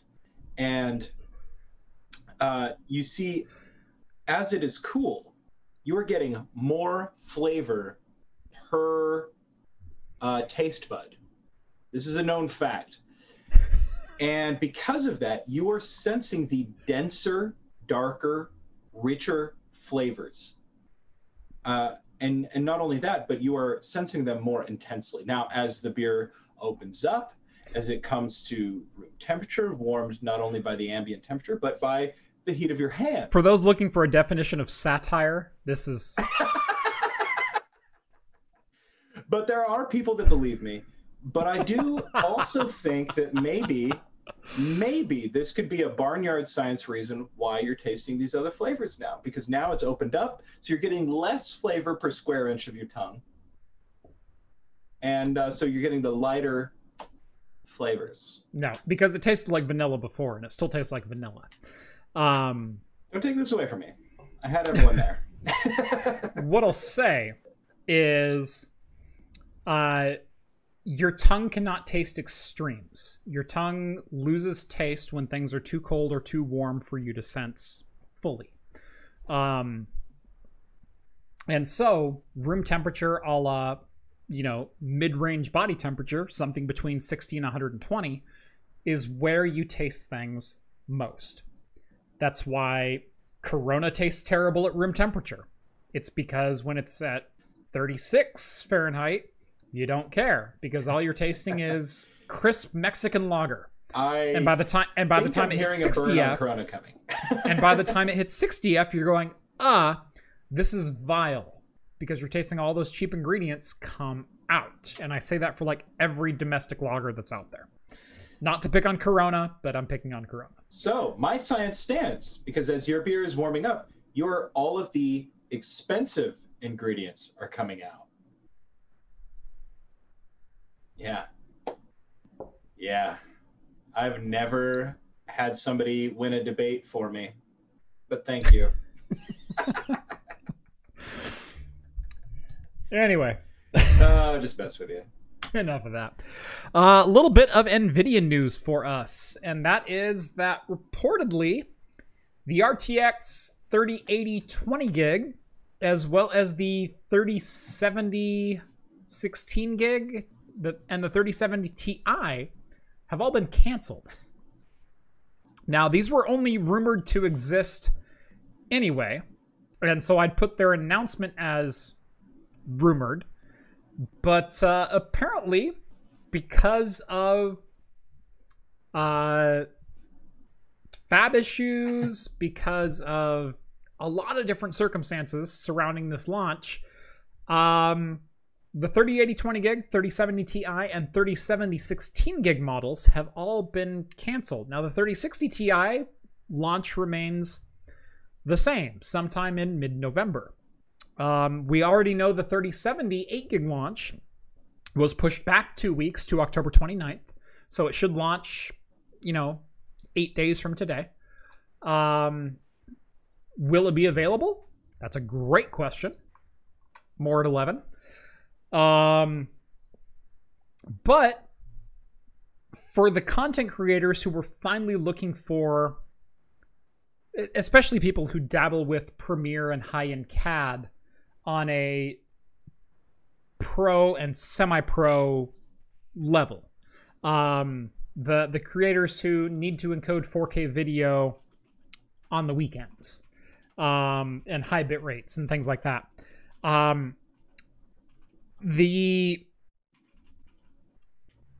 the possibility of a $500 consumer graphics card with 16 gigabytes of GDDR6 was tantalizing.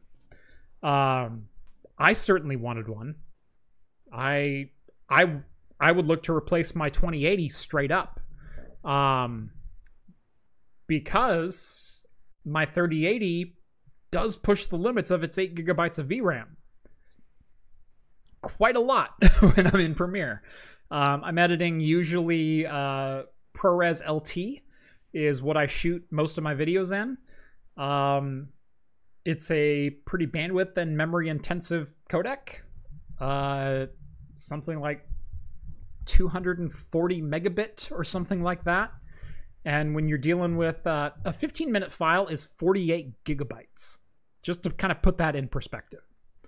15 minutes, 48 gigs. That's why I'm an audio guy. Right. Um, I've I've done ProRes uh, Lite before as well, um, and that was still 24 gigs for for 15 minutes of recording or something like that.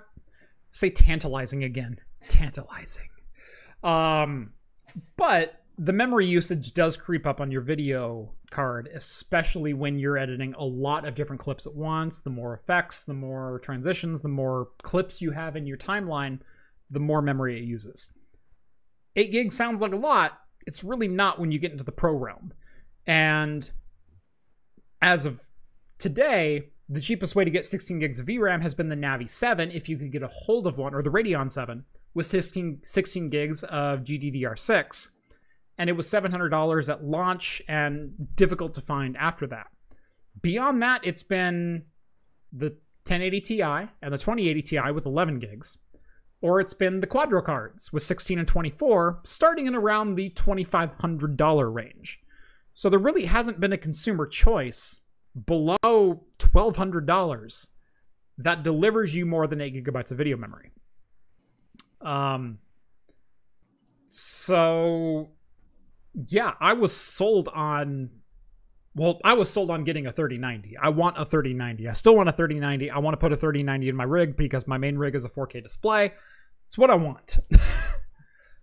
but saving for that, if I can get a 3070 with 16 gigs of video memory, I'm sold.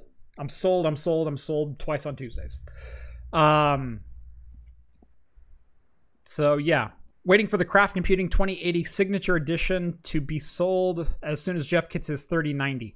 Uh, you know what? I'll put that up for auction. I'll sign my my 2080. Uh, Radeon 7 was uh, was HBM. Yeah, you're right. You're correct. It was HBM 2 actually. Um, so yes, you are correct. I misspoke. Um, I banned all domestic loggers for my birthday party, but allowed Corona because of that. Didn't the 7 have HBM? Yes, the 7 had HBM. Get off my damn back. Gosh. Have you ever been live for two hours straight with a 10% beer? Because I have. Um, gets to be a challenge that last. Gets to be minutes. a challenge. Remember, all this is, is from memory. Um, screw the 3070. I love my S3 ViRGE. Um, I have right now a Pentium PC in my garage, a Pentium 233 with an S3 ViRGE on board. Two megabytes of S3 ViRGE graphics. Oh, yes.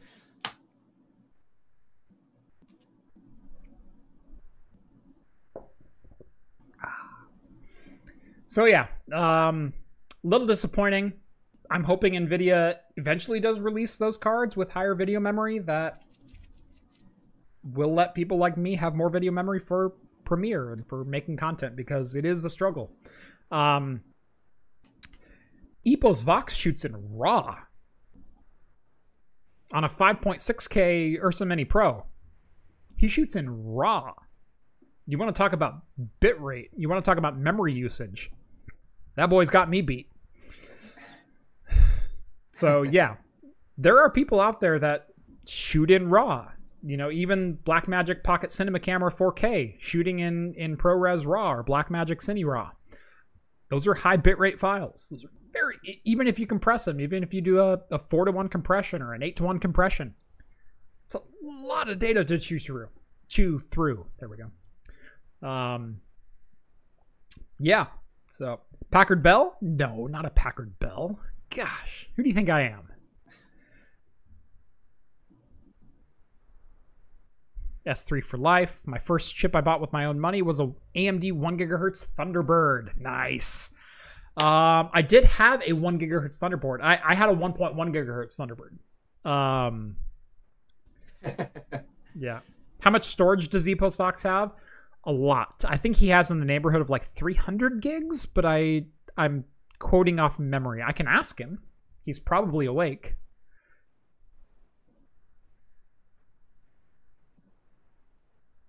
Let's see. Epos Vox. Someone on stream yes. wants to know how much storage you have. There we go. I asked him. we'll see what he says. Answer tomorrow morning. Or He's up. in the afternoon. He's awake. He's awake. It's only 12:36. He's awake. I guess you might have to come join the Discord for one dollar a month to get your answer in the after show. That's right. Pocket Cinema 4K is going to be my Christmas present to myself, most likely. Nice. I love the Pocket Cinema 4K, um, and I was kind of sold on it, but I also wanted more of a cinema body. I I don't like the design of the Pocket Cine 4K. It's too mirrorless camera e. It's not ergonomic. It's not buildable. Um, you have to put a cage on it, and the cage always feels weird on on that form factor of camera, in my opinion. Um, I want that form factor of camera to come back. I want the VG10 to come back. Uh, I want docu style cameras to come back, um, because those are freaking amazing. Um, I would convert everything if Sony made a an, an A7 III in a docu camera style. I'd I'd be a Sony fanboy from here on out. Um, so I was looking at the the Pocket Cine 4K. I ended up uh, buying the Zcam E2, which was a still a, a 4K raw micro four thirds style cine body, but you can build it out and and the feature set of the the the Zcam E2 was just more. You could shoot in 4K at 160 FPS, uh, no crop, endless recording. Uh, you can re- uh, both cameras you can record directly to a USB-C SSD, uh, which is amazing. You mean you're not a Sony fanboy already? I'm not a Sony fanboy. I never have been a Sony fanboy. I've shot on a lot of Sony cameras, um, but I wouldn't call myself a Sony fanboy. I I record on a Zcam for crying out loud. Um, but uh, uh, a rumored uh, RX 6900 XT with 16 gigs of RAM isn't enough for you. It absolutely is enough for you, and I'll tell you why. It's because uh, AMD is finally getting on board with standard encoding metrics. Um, yeah, you. Don't give me that look. Um,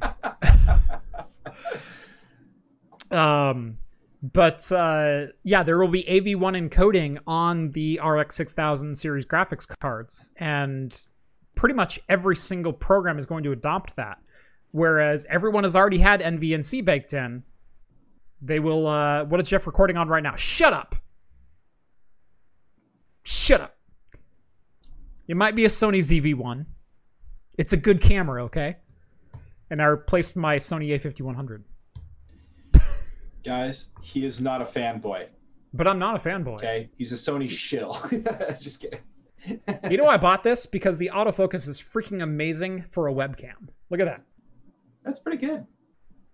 Like boom, boom, boom, Yeah, boom. yeah, it's because I can do crap like this and show you how good my beer looks in frame. Yeah, but Rhett, your depth of field is like nine feet. That's not that impressive. Uh, nine feet's generous. Look at this blurry background. Oh, look at that. Jeff's blurry. Oh, now he's Oh, not. Oh, now he is. oh, Oh, now he's oh. not. Oh, oh. Oh, now Jeff's slightly blurry. Oh, look at that. Oh, getting blurrier. Hold on. Oh, oh, oh. Yeah. Fine. That's very impressive, you Sony fanboy, you. I wanted a run and gun camera. The Sony ZV-1 fit the bill. And I bought the Sony ZV-1 full retail Before Um, you were a fanboy. We get it. before I was a fanboy to replace all the other Sony cameras that I had. um, but if Canon made a camera with that style autofocus and and this usability and everything else, I'd buy a Canon. I'd buy a Panasonic. I'd buy a Nikon. I'd buy whatever. I I I stand by cameras the same way I stand by operating systems and the same way I stand by equipment and, and vendors and manufacturers. They're tools to accomplish a certain job. And whoever makes the best tool is who I will buy. so the fact that Sony, has the best pocket the camera right now. It has Sony has the best pocket camera right now, and the A7S III is definitely the best video camera that's out right now, although it's in a form factor that I don't like. I don't want a mirrorless style body. I want a docu style body. I want that. Make that, and I will buy it. You can charge five grand for that over the 3800 price of the A7S III. I will buy it. You know, we walked around, for those of you guys watching, following along at home, we walked around CES for a week. And we finally made it to the camera showroom, and I hadn't seen Jeff that happy all week. Walked by the Canon booth and all their cine glass. and he's got the reps like walking him through it as though he was walking out of there with something, you know? Oh yeah. Oh god, yeah. They had their eight to one eighty millimeter lens. Oh, I'm pretty sure I saw his pupils dilate when we were looking at lenses. you're not wrong. Um, so for those who don't know, those playing the home game, um, I actually worked in a camera shop for about two years right out of college, and I sold glass. I sold lenses, and so Jeff, circa early to mid two thousands, I got to play with every Canon L series lens out there and every Nikon, you know, mega gold band glass and uh, whatnot, and I became an absolute lens whore. we'll love you long time for glass. That's that's me. um, yeah. So I heard an old jazz guy one time. This just stuck with me. I, I'm not a camera Person. by the way, we are way off the rails right now, and I don't really care. I'll make this quick, but I heard this old jazz guy in every sense of the word. Like you're imagining like Riker playing trombone on board the Enterprise, just to bring it full circle to Star Trek. Um, Give me warp and a factor of five, six, seven, eight. yeah, and uh, he was somebody was showing off a camera lens to him, and his comment on it has always stuck with me as like the coolest. Like, hey, maybe I don't know what you're talking about, but I'm on board. And He said, "That is one fast piece of glass." No, uh, that's a real thing because fast means large aperture, which means lets a lot of light in, which means fast shutter speed. Fine. So, um, my Sigma 1835 is a fast piece of glass because it's an f1.8 all the way through. Oh, oh, we got Ret Kitty on board. I'm gonna eat kitties. Nuke says he has a Nikkor oh 55 millimeter f1.2. That is god tier glass. Oh. Um, I've sold a couple of Canon 50 mil f1.2s myself. Um, we had a couple in and I sold them. Uh, and I also sold some of the original 1DS, uh, some of the first full frame cameras that Canon had. They had the 1DS, and then later on they came out with the 1DS Mark II. So it was a, I want to say an 11.1 megapixel and a 16.7, if I'm remembering my specs correctly. But it was their first two professional camera bodies. And here's how old the specs are. Um, the there was also the 1DS, which was um, their sports photography. It was still a 1.3 crop, but it was somewhere between an APS-C and a full frame camera. It was this weird middle ground, and it shot eight frames per second. That was the sports photography camera of the day. My freaking ZV1 shoots 20 frames per second. I've seen a Zeiss uh, f0.7. Ooh. I've seen the Canon f095 or the 090, uh, the, the 50 mil 090.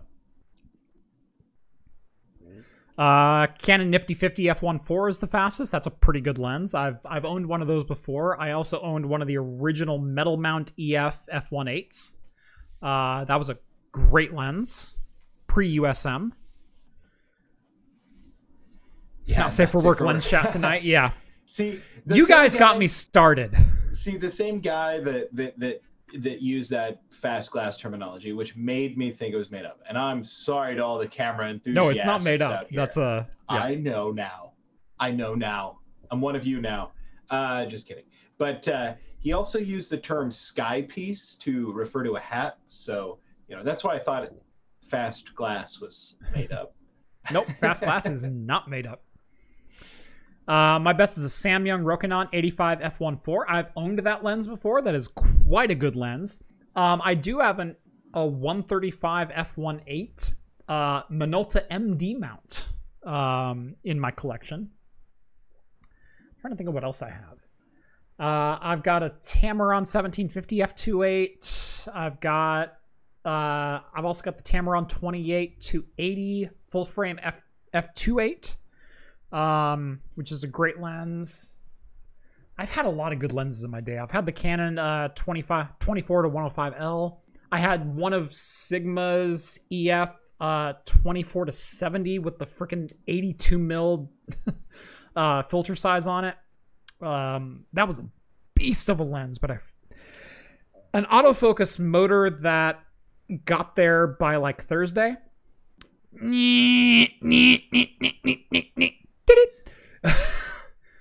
was kind of the autofocus procedure with that lens. Um, but razor sharp once it once it landed.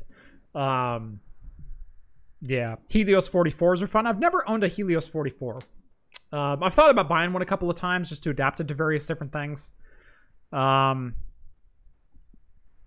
I did own a Canon 70 to 300 DO lens for a very short time. Uh, for those who don't know, that's the diffractive optics. That was their pancake style 70 to 300 that went from like this tall to like this tall. With the green band, which I think they only ever used on that lens. They were trying to make like an entire line of DO lenses, which was a half step above USM, but also a half step below their L series red band. Um, and uh, it didn't really pan out for them because they figured out the only lens they could make a super zoom in that style was the 70 to 300 so. Yeah. All right. Uh, let's get into some other news here. Um, we got a couple quick beer notes uh, to get to and that is that a brewery in missoula montana is giving away free beer along with your flu shot.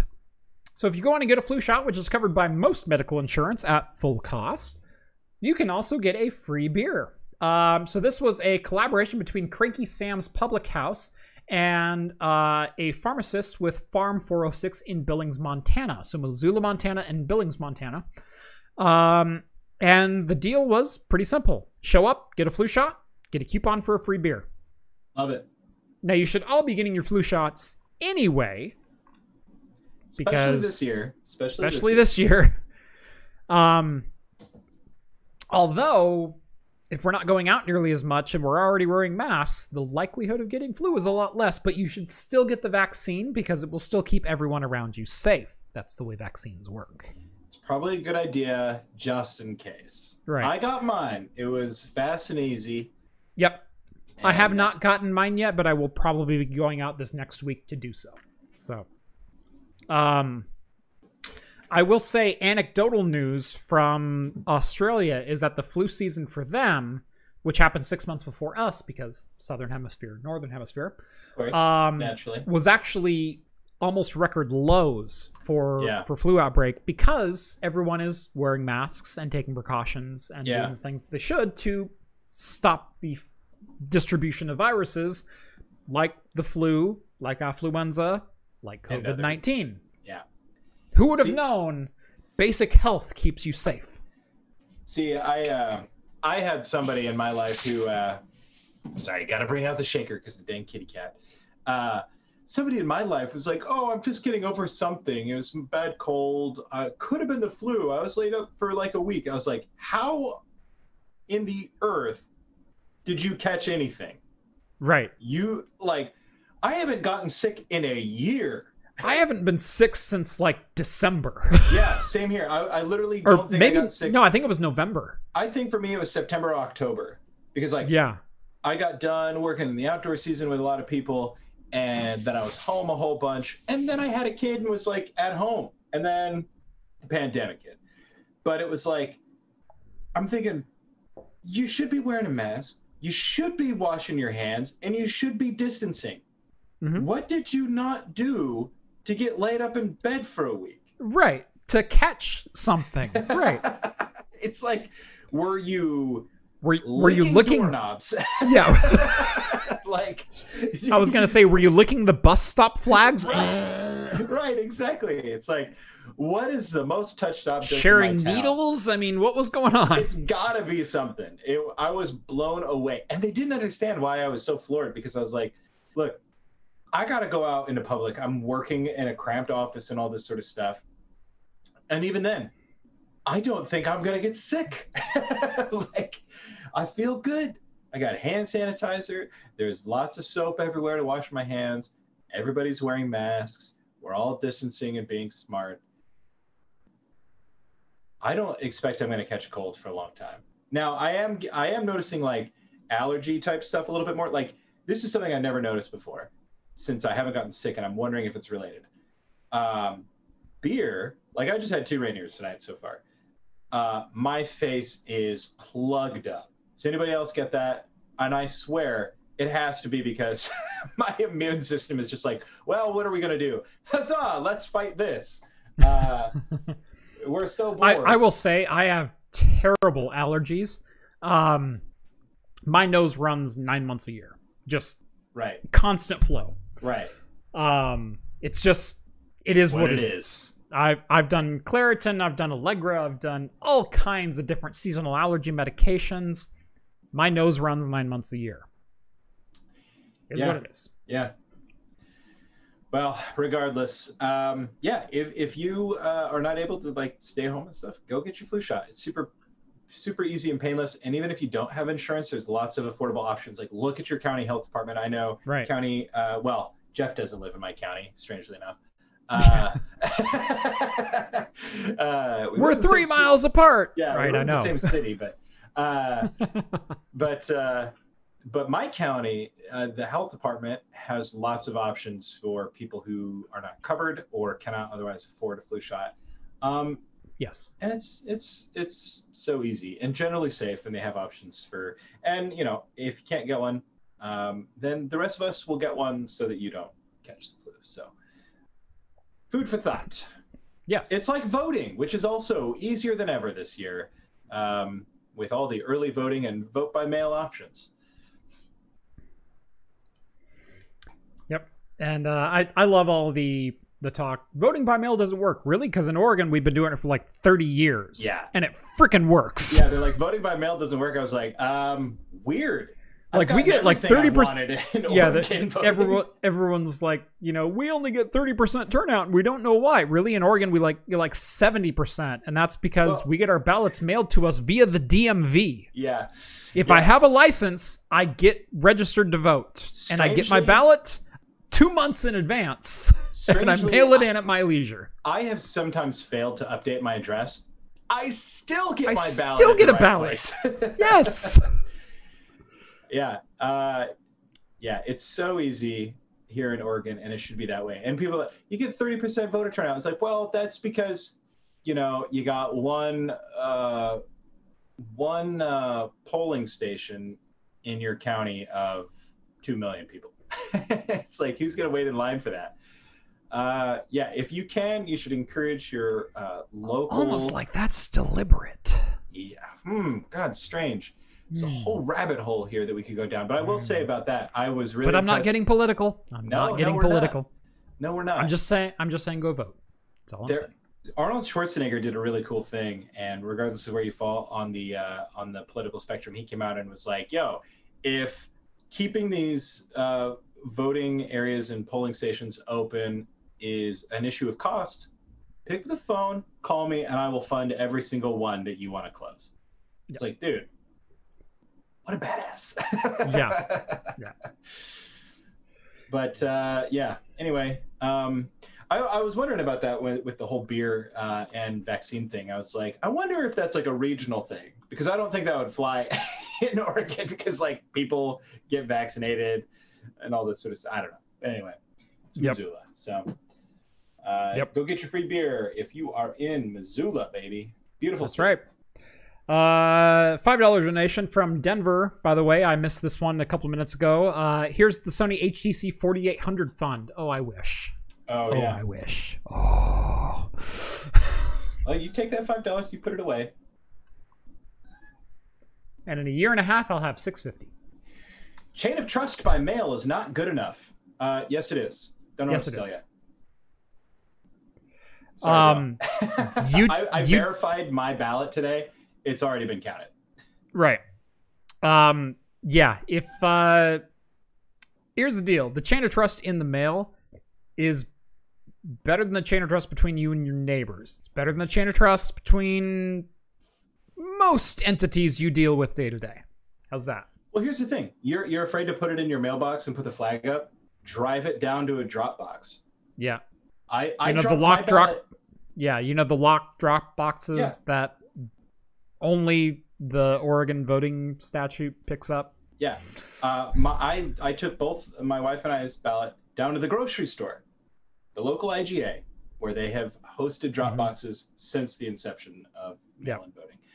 Um, I wouldn't do that if I had to drive really far, but the grocery store is right by my house, and on the way to work. Yep, we got our ballots in this week. We're filling them out. I'll probably have them out next week. Baller, baller status. Yep. Uh, all right. Not political at all. Uh, moving No. right along. Nothing. Uh, so the Great American Beer Festival happened 100% virtually. Um, and out of the 91 categories, Oregon won 22 awards. Um, within the, uh, the the Great American Beer Festival. Now, this is normally an in-person festival. This is normally a, a pretty large convention. Uh, this year, it was obviously all virtual for various reasons. Um, but uh, there were 272 awards issued. Oregon, my home state. Sorry, we're going to talk about Oregon a little bit here. Oregon Yeah. took home 22 of them, uh, including a clean sweep in a couple categories, which is like, heck yeah. Surprisingly, not IPA. no, the age of IPA in Oregon's over. Thank God. Right. Uh, we're finally starting to dabble in some other uh, categories. Um, but uh, yeah, there, there's some good stuff in here. Uh, link down in the video description if you want to find out what breweries in your state won for whatever category. But we'll go ahead and look at Oregon here. Um, Oregon won the number one uh, American style wheat beer with the Whoop De Woot from Wild Ride Brewing in Redmond, Oregon.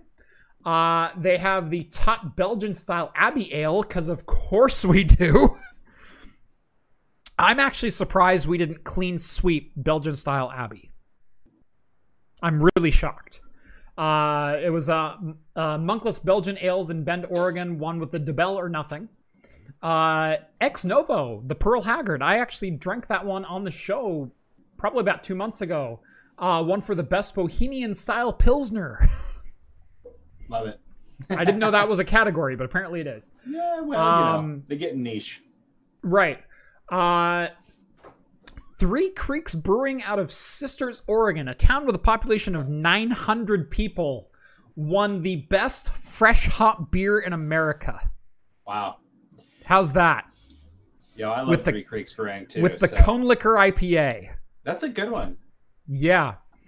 Uh, and then Oregon took the gold in the uh, Kolsch with uh, obviously Freem with their Kolsch. Classic. uh, winning the gold. Uh, German style ale, Breakside with their Breakside Gose. oh, that's my favorite Gosa too. Isn't it So good? Isn't it good? And kudos to Um, John Shubin for introducing that to me at his Right. tap house. Um, surprisingly enough, we only won the bronze in the pumpkin beers. So John was a little disappointed there, but Rogue Ales and Yeah. Spirits, so He Rogue Brewing, pumpkin beers. uh, won with their pumpkin patch ale, a third place. Um, apparently, Oregon is now the state of the specialty saison, as we did a clean Yeah. sweep in the saison category. uh, Farmhouse uh, Cuvée from Alesong Brewing and Tasting Room in Eugene. Seeds of Infinity from Coldfire Brewing in Eugene, which is a fantastic brewery. And then uh, Obesience from uh, Von Ebert Brewing in Portland. uh, won gold, silver, and bronze in the special saison category. So if you're a saison fan, apparently Oregon is now the place to be. Yeah, I'm not, but I don't mind them. So uh, let's do it. I'm down. Kolsch in Oregon, absolutely. Yeah. Oh, we. I don't know if I do a saison month, but maybe a season a saison week would be per- kind of fun.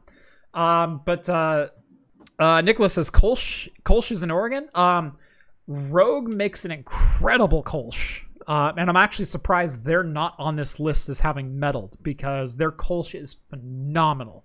Yeah. Um, although Freem is what's really known for for the Kolsch around here, um, and they did in fact take the gold. Yeah. So well, and see, Right and it always there. seems obvious to me because a lot of people are like, "Kolsch, what? That's a German thing." I grew up in a German town in Oregon. Right. Um, so to me, it seems natural. I don't know how big of like a German settler like population there was in Oregon, but where I came from, like German beer and German culture and German heritage was like the standard. yeah, they they have German style buildings, and including having a German style uh, amphitheater as well as a convention center, Yep. as well as hosting an Oktoberfest every year. Yep. Yeah, and in fact, we have a, a, a German-style Glockenspiel that is uh, the biggest in the world outside of Munich. Um, so there you have it. Yep.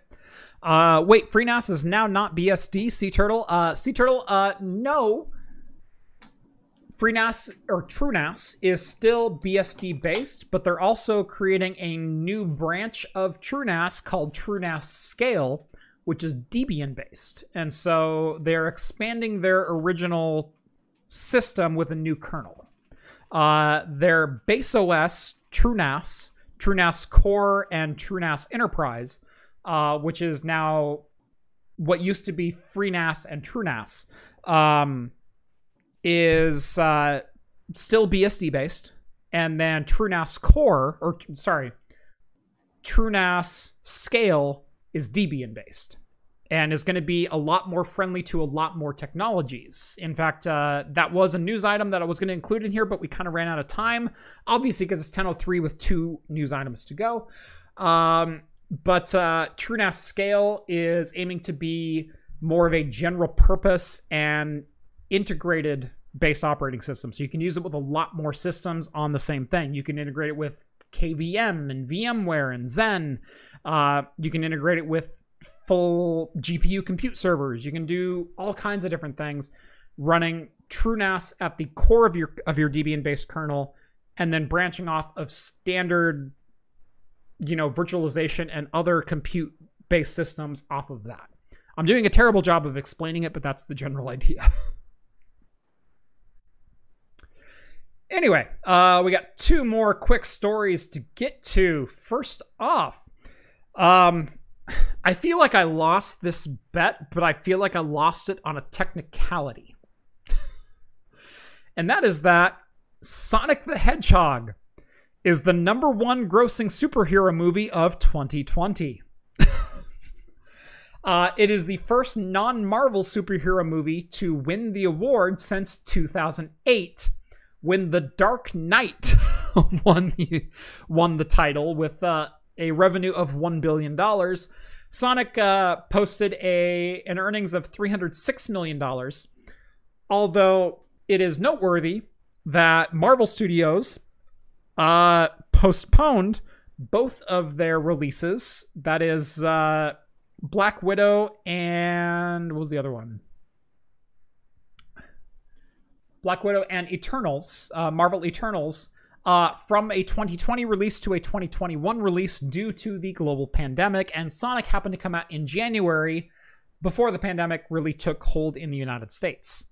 Um, so, Sonic the Hedgehog the number one grossing superhero movie of 2020. Yeah, that uh, kind of sums up. So sorry, we're talking about voting in the uh, Discord.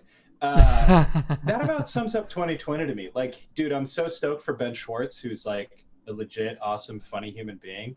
I haven't seen Sonic yet. Have you? I have not.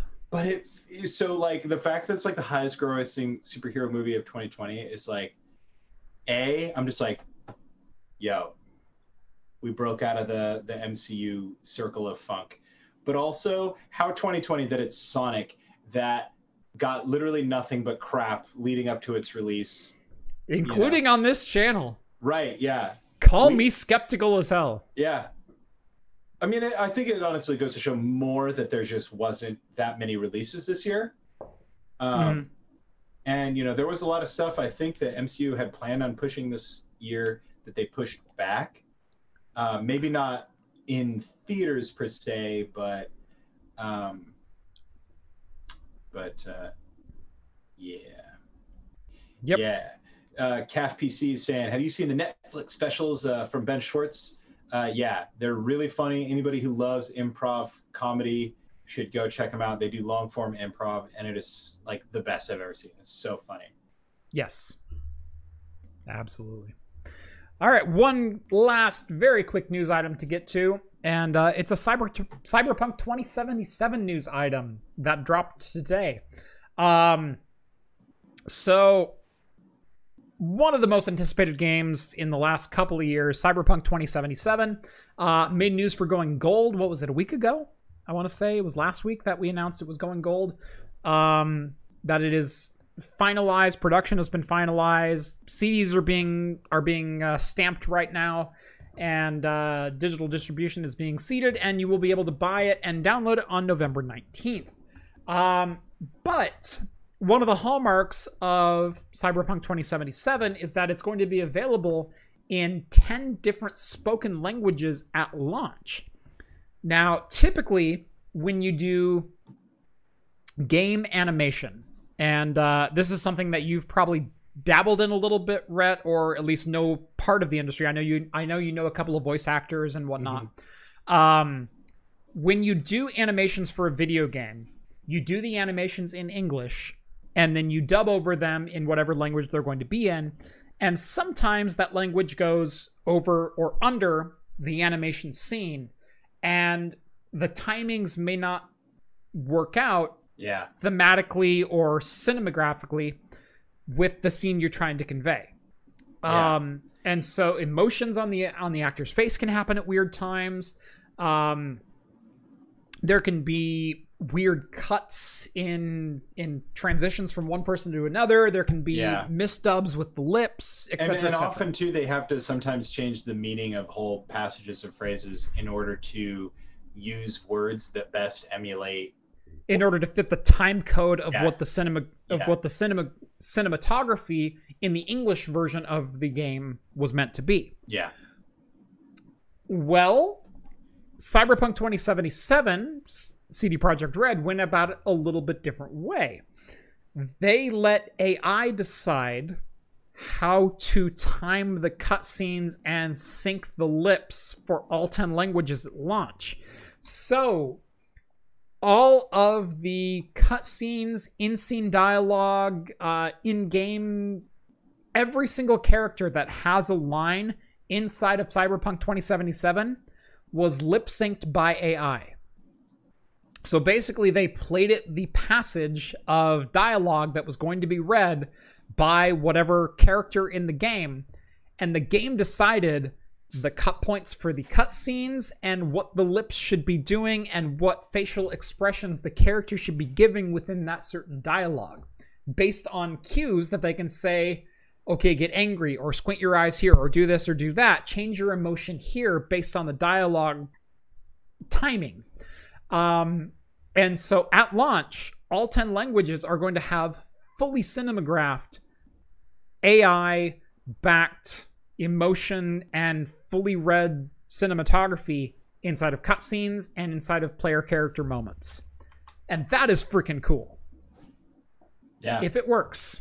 If it's it a really works. great it's a really great use of technology well in fact you can see like kind of some of the demo that they have available in that uh, in that article that jeff just had pulled up and uh, i think they touch on it it's like sometimes it doesn't look as expressive or emotive as it might otherwise but at the same time you're bringing in a much more accessible experience to the world and that might mean a wider audience for your game it might mean more money for your studio um, ultimately, I think this is a really cool move. I don't think that you're going to lose much. Right. Um, you know, at least it's not going to be anything huge like and it might not even be anything huge that they can't fix at a later date too you know? Um, because it looks it sounds like a, a lot of it's going to be procedural. It's going to be kind of like on the fly. Um, so i don't know how accurate that is but um, i might have just made that up. But uh, regardless i think this is really cool like kind of a, a, a tech demo. You know let's see what the tech where we can push the technology because um, because accessibility and languages are really important to games. Yes. Um, and it might feel like it doesn't feel like a big deal to us Americans or in, or native English speakers because like games are made for us. You know, um, we're not. You know, games look right to us. But imagine trying to pick up a game, you know, in another country. You want to play it, and you're from Poland or something, and it just looks wrong it's gonna be kind of a bummer. You're probably used to it, but like, come on, wouldn't you want it to be a little bit more of an experience geared towards you? This is a really absolutely. Cool way. yeah, whatever your yeah, whatever your native language is, I think this is a great move by CD Projekt Red. Yeah. And and a great use of technology to localize the game yeah. in a way that's really never been done before unless it was purely animated for whatever native language they're they're yeah, pushing exactly. out there. Exactly. Um, and and to be honest, I don't remember another game that's done localized animations for for cinematography like this. Yeah, I can't think of any. And some people are talking about like, isn't that what mocap's meant for? And I don't know if they mean for like dubbing the other languages and stuff, but like that's just a lot of extra work to have. Let's say you want to release in ten he- languages. he- here's here's part of this. None of the vocal animations were mocapped. Not a single one in CD Projekt Red. It was AI implemented. That's really cool. And so they didn't for Keanu Reeves' character, they didn't strap mocap gear onto Keanu Reeves and then record him saying the English version, and then they're using AI to extrapolate to other languages. Keanu Reeves read his lines. They took pictures of his face and put him in as a character, and then they let AI decide how his face needs to move for whatever language he should be speaking. Cool. And that is freaking cool. Yeah. And again, that's just like a that's like a ease uh you know, that's creating less work for somebody like Keanu Reeves. It's making him more accessible for games in that way. Um, it's creating less work for the studio in general. I don't know. Maybe I'm coming at it from the wrong way, and maybe ultimately I'll I'll eat my shorts. Um, everybody knows I don't buy games at launch, so I will be able to uh, watch the news unfold in real time. And You got to throw me under the bus for that No Man's Sky again, don't you? I bought No Man's Sky at launch too, though. So Yep. uh, it was No Man's Sky and Red Dead Redemption 2. Yeah, but you knew what you were getting at launch. Yeah. Um, you want to go there so- again? So Epos Vox replied, and he says he hasn't tallied it lately, but he just added 180 terabytes to his collection, and he's closing in on a petabyte Mm. of usable storage. It's a really bad word. It's a horrible sounding word. Petabyte? hmm It's a good word. It's a very good word. There's a lot of jokes to be made. Um, Anyway, yeah, no, uh, this is cool. So I'm, I'm excited to see how it unfolds. I, I think anything that pushes technology, especially as it relates to games, um, I'm always excited to hear about that. all right. I just got a super chat. Hold on, where's it at? There it is. Big Big, Spoon. Spoon. Craft, please make my Discord username on your Discord bite my bits green, as discussed and agreed upon in the lawsuit. Um, uh, Mr. Spoon, you were not named by name in the lawsuit. In fact, I read the dissertation from the judge on air, uh, and I have no such agreement in my disclosures as to make your name bite my bits green. Uh, from here henceforth, you will be required to have Patreon red as your color unless you subscribe to the Floatplane, which will get you Floatplane blue. Um, there's also the option of expensive idea shill green, but that is a very exclusive tier only owned by one current Discord member. And it takes a lot more than a couple dollar do- donation a month to get that exclusive tier. So, what's the lawsuit? Uh, Jason improperly used my name and likeness in a number of videos, and I was forced to take him to court. Uh, we finally settled on April 1st of this year, uh, and uh, I really can't speak any more on the matter.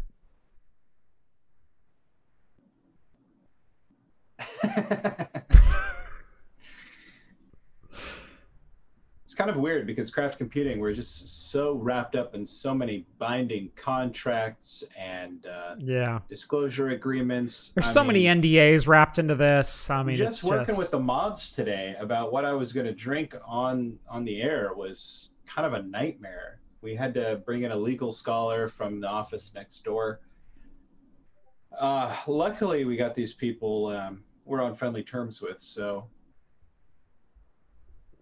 none of the Yep. none of the paperwork is is written in plain easy to understand english no it's complex legalese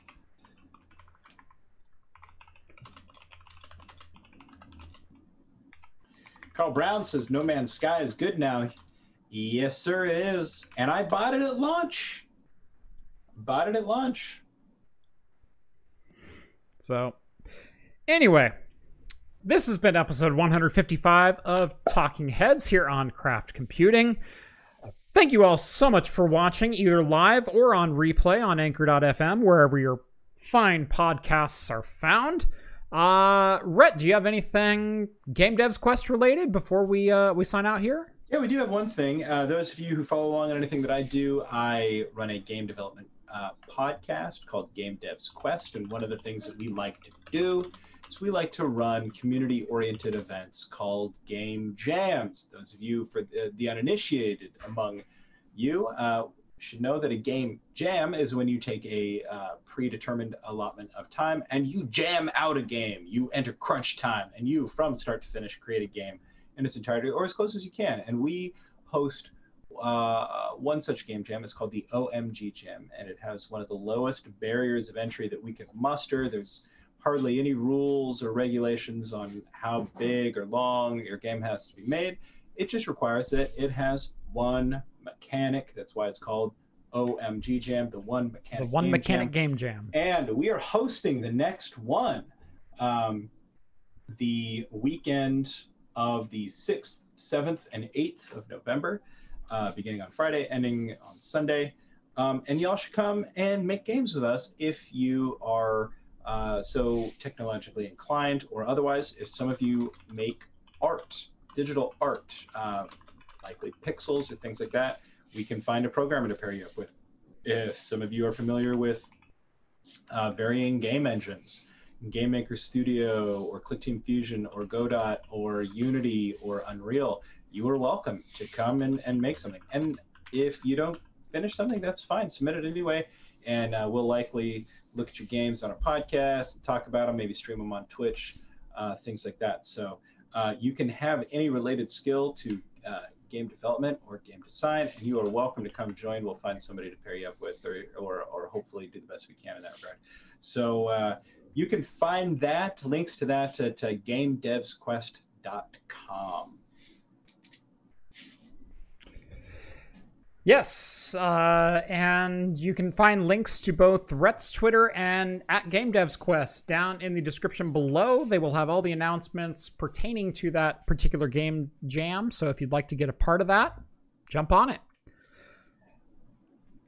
I already said thank you so much for joining episode 155. Um, if you'd like to take part in the super secret after party on the Discord, make sure to click the Patreon link down in the video description. Minimum donation of $1 per month gets you exclusive access to the, to the Discord server where you can chat with myself, Rhett, John, Steve, all of the hosts from Talking Heads, and join the ever growing community that is over there.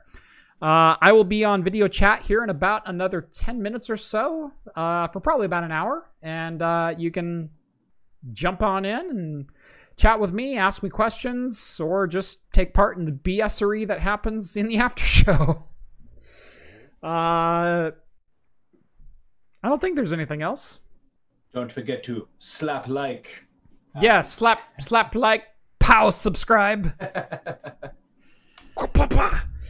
And Yeah. come join the Discord. We'll catch you. Do all that stuff. Join the Discord.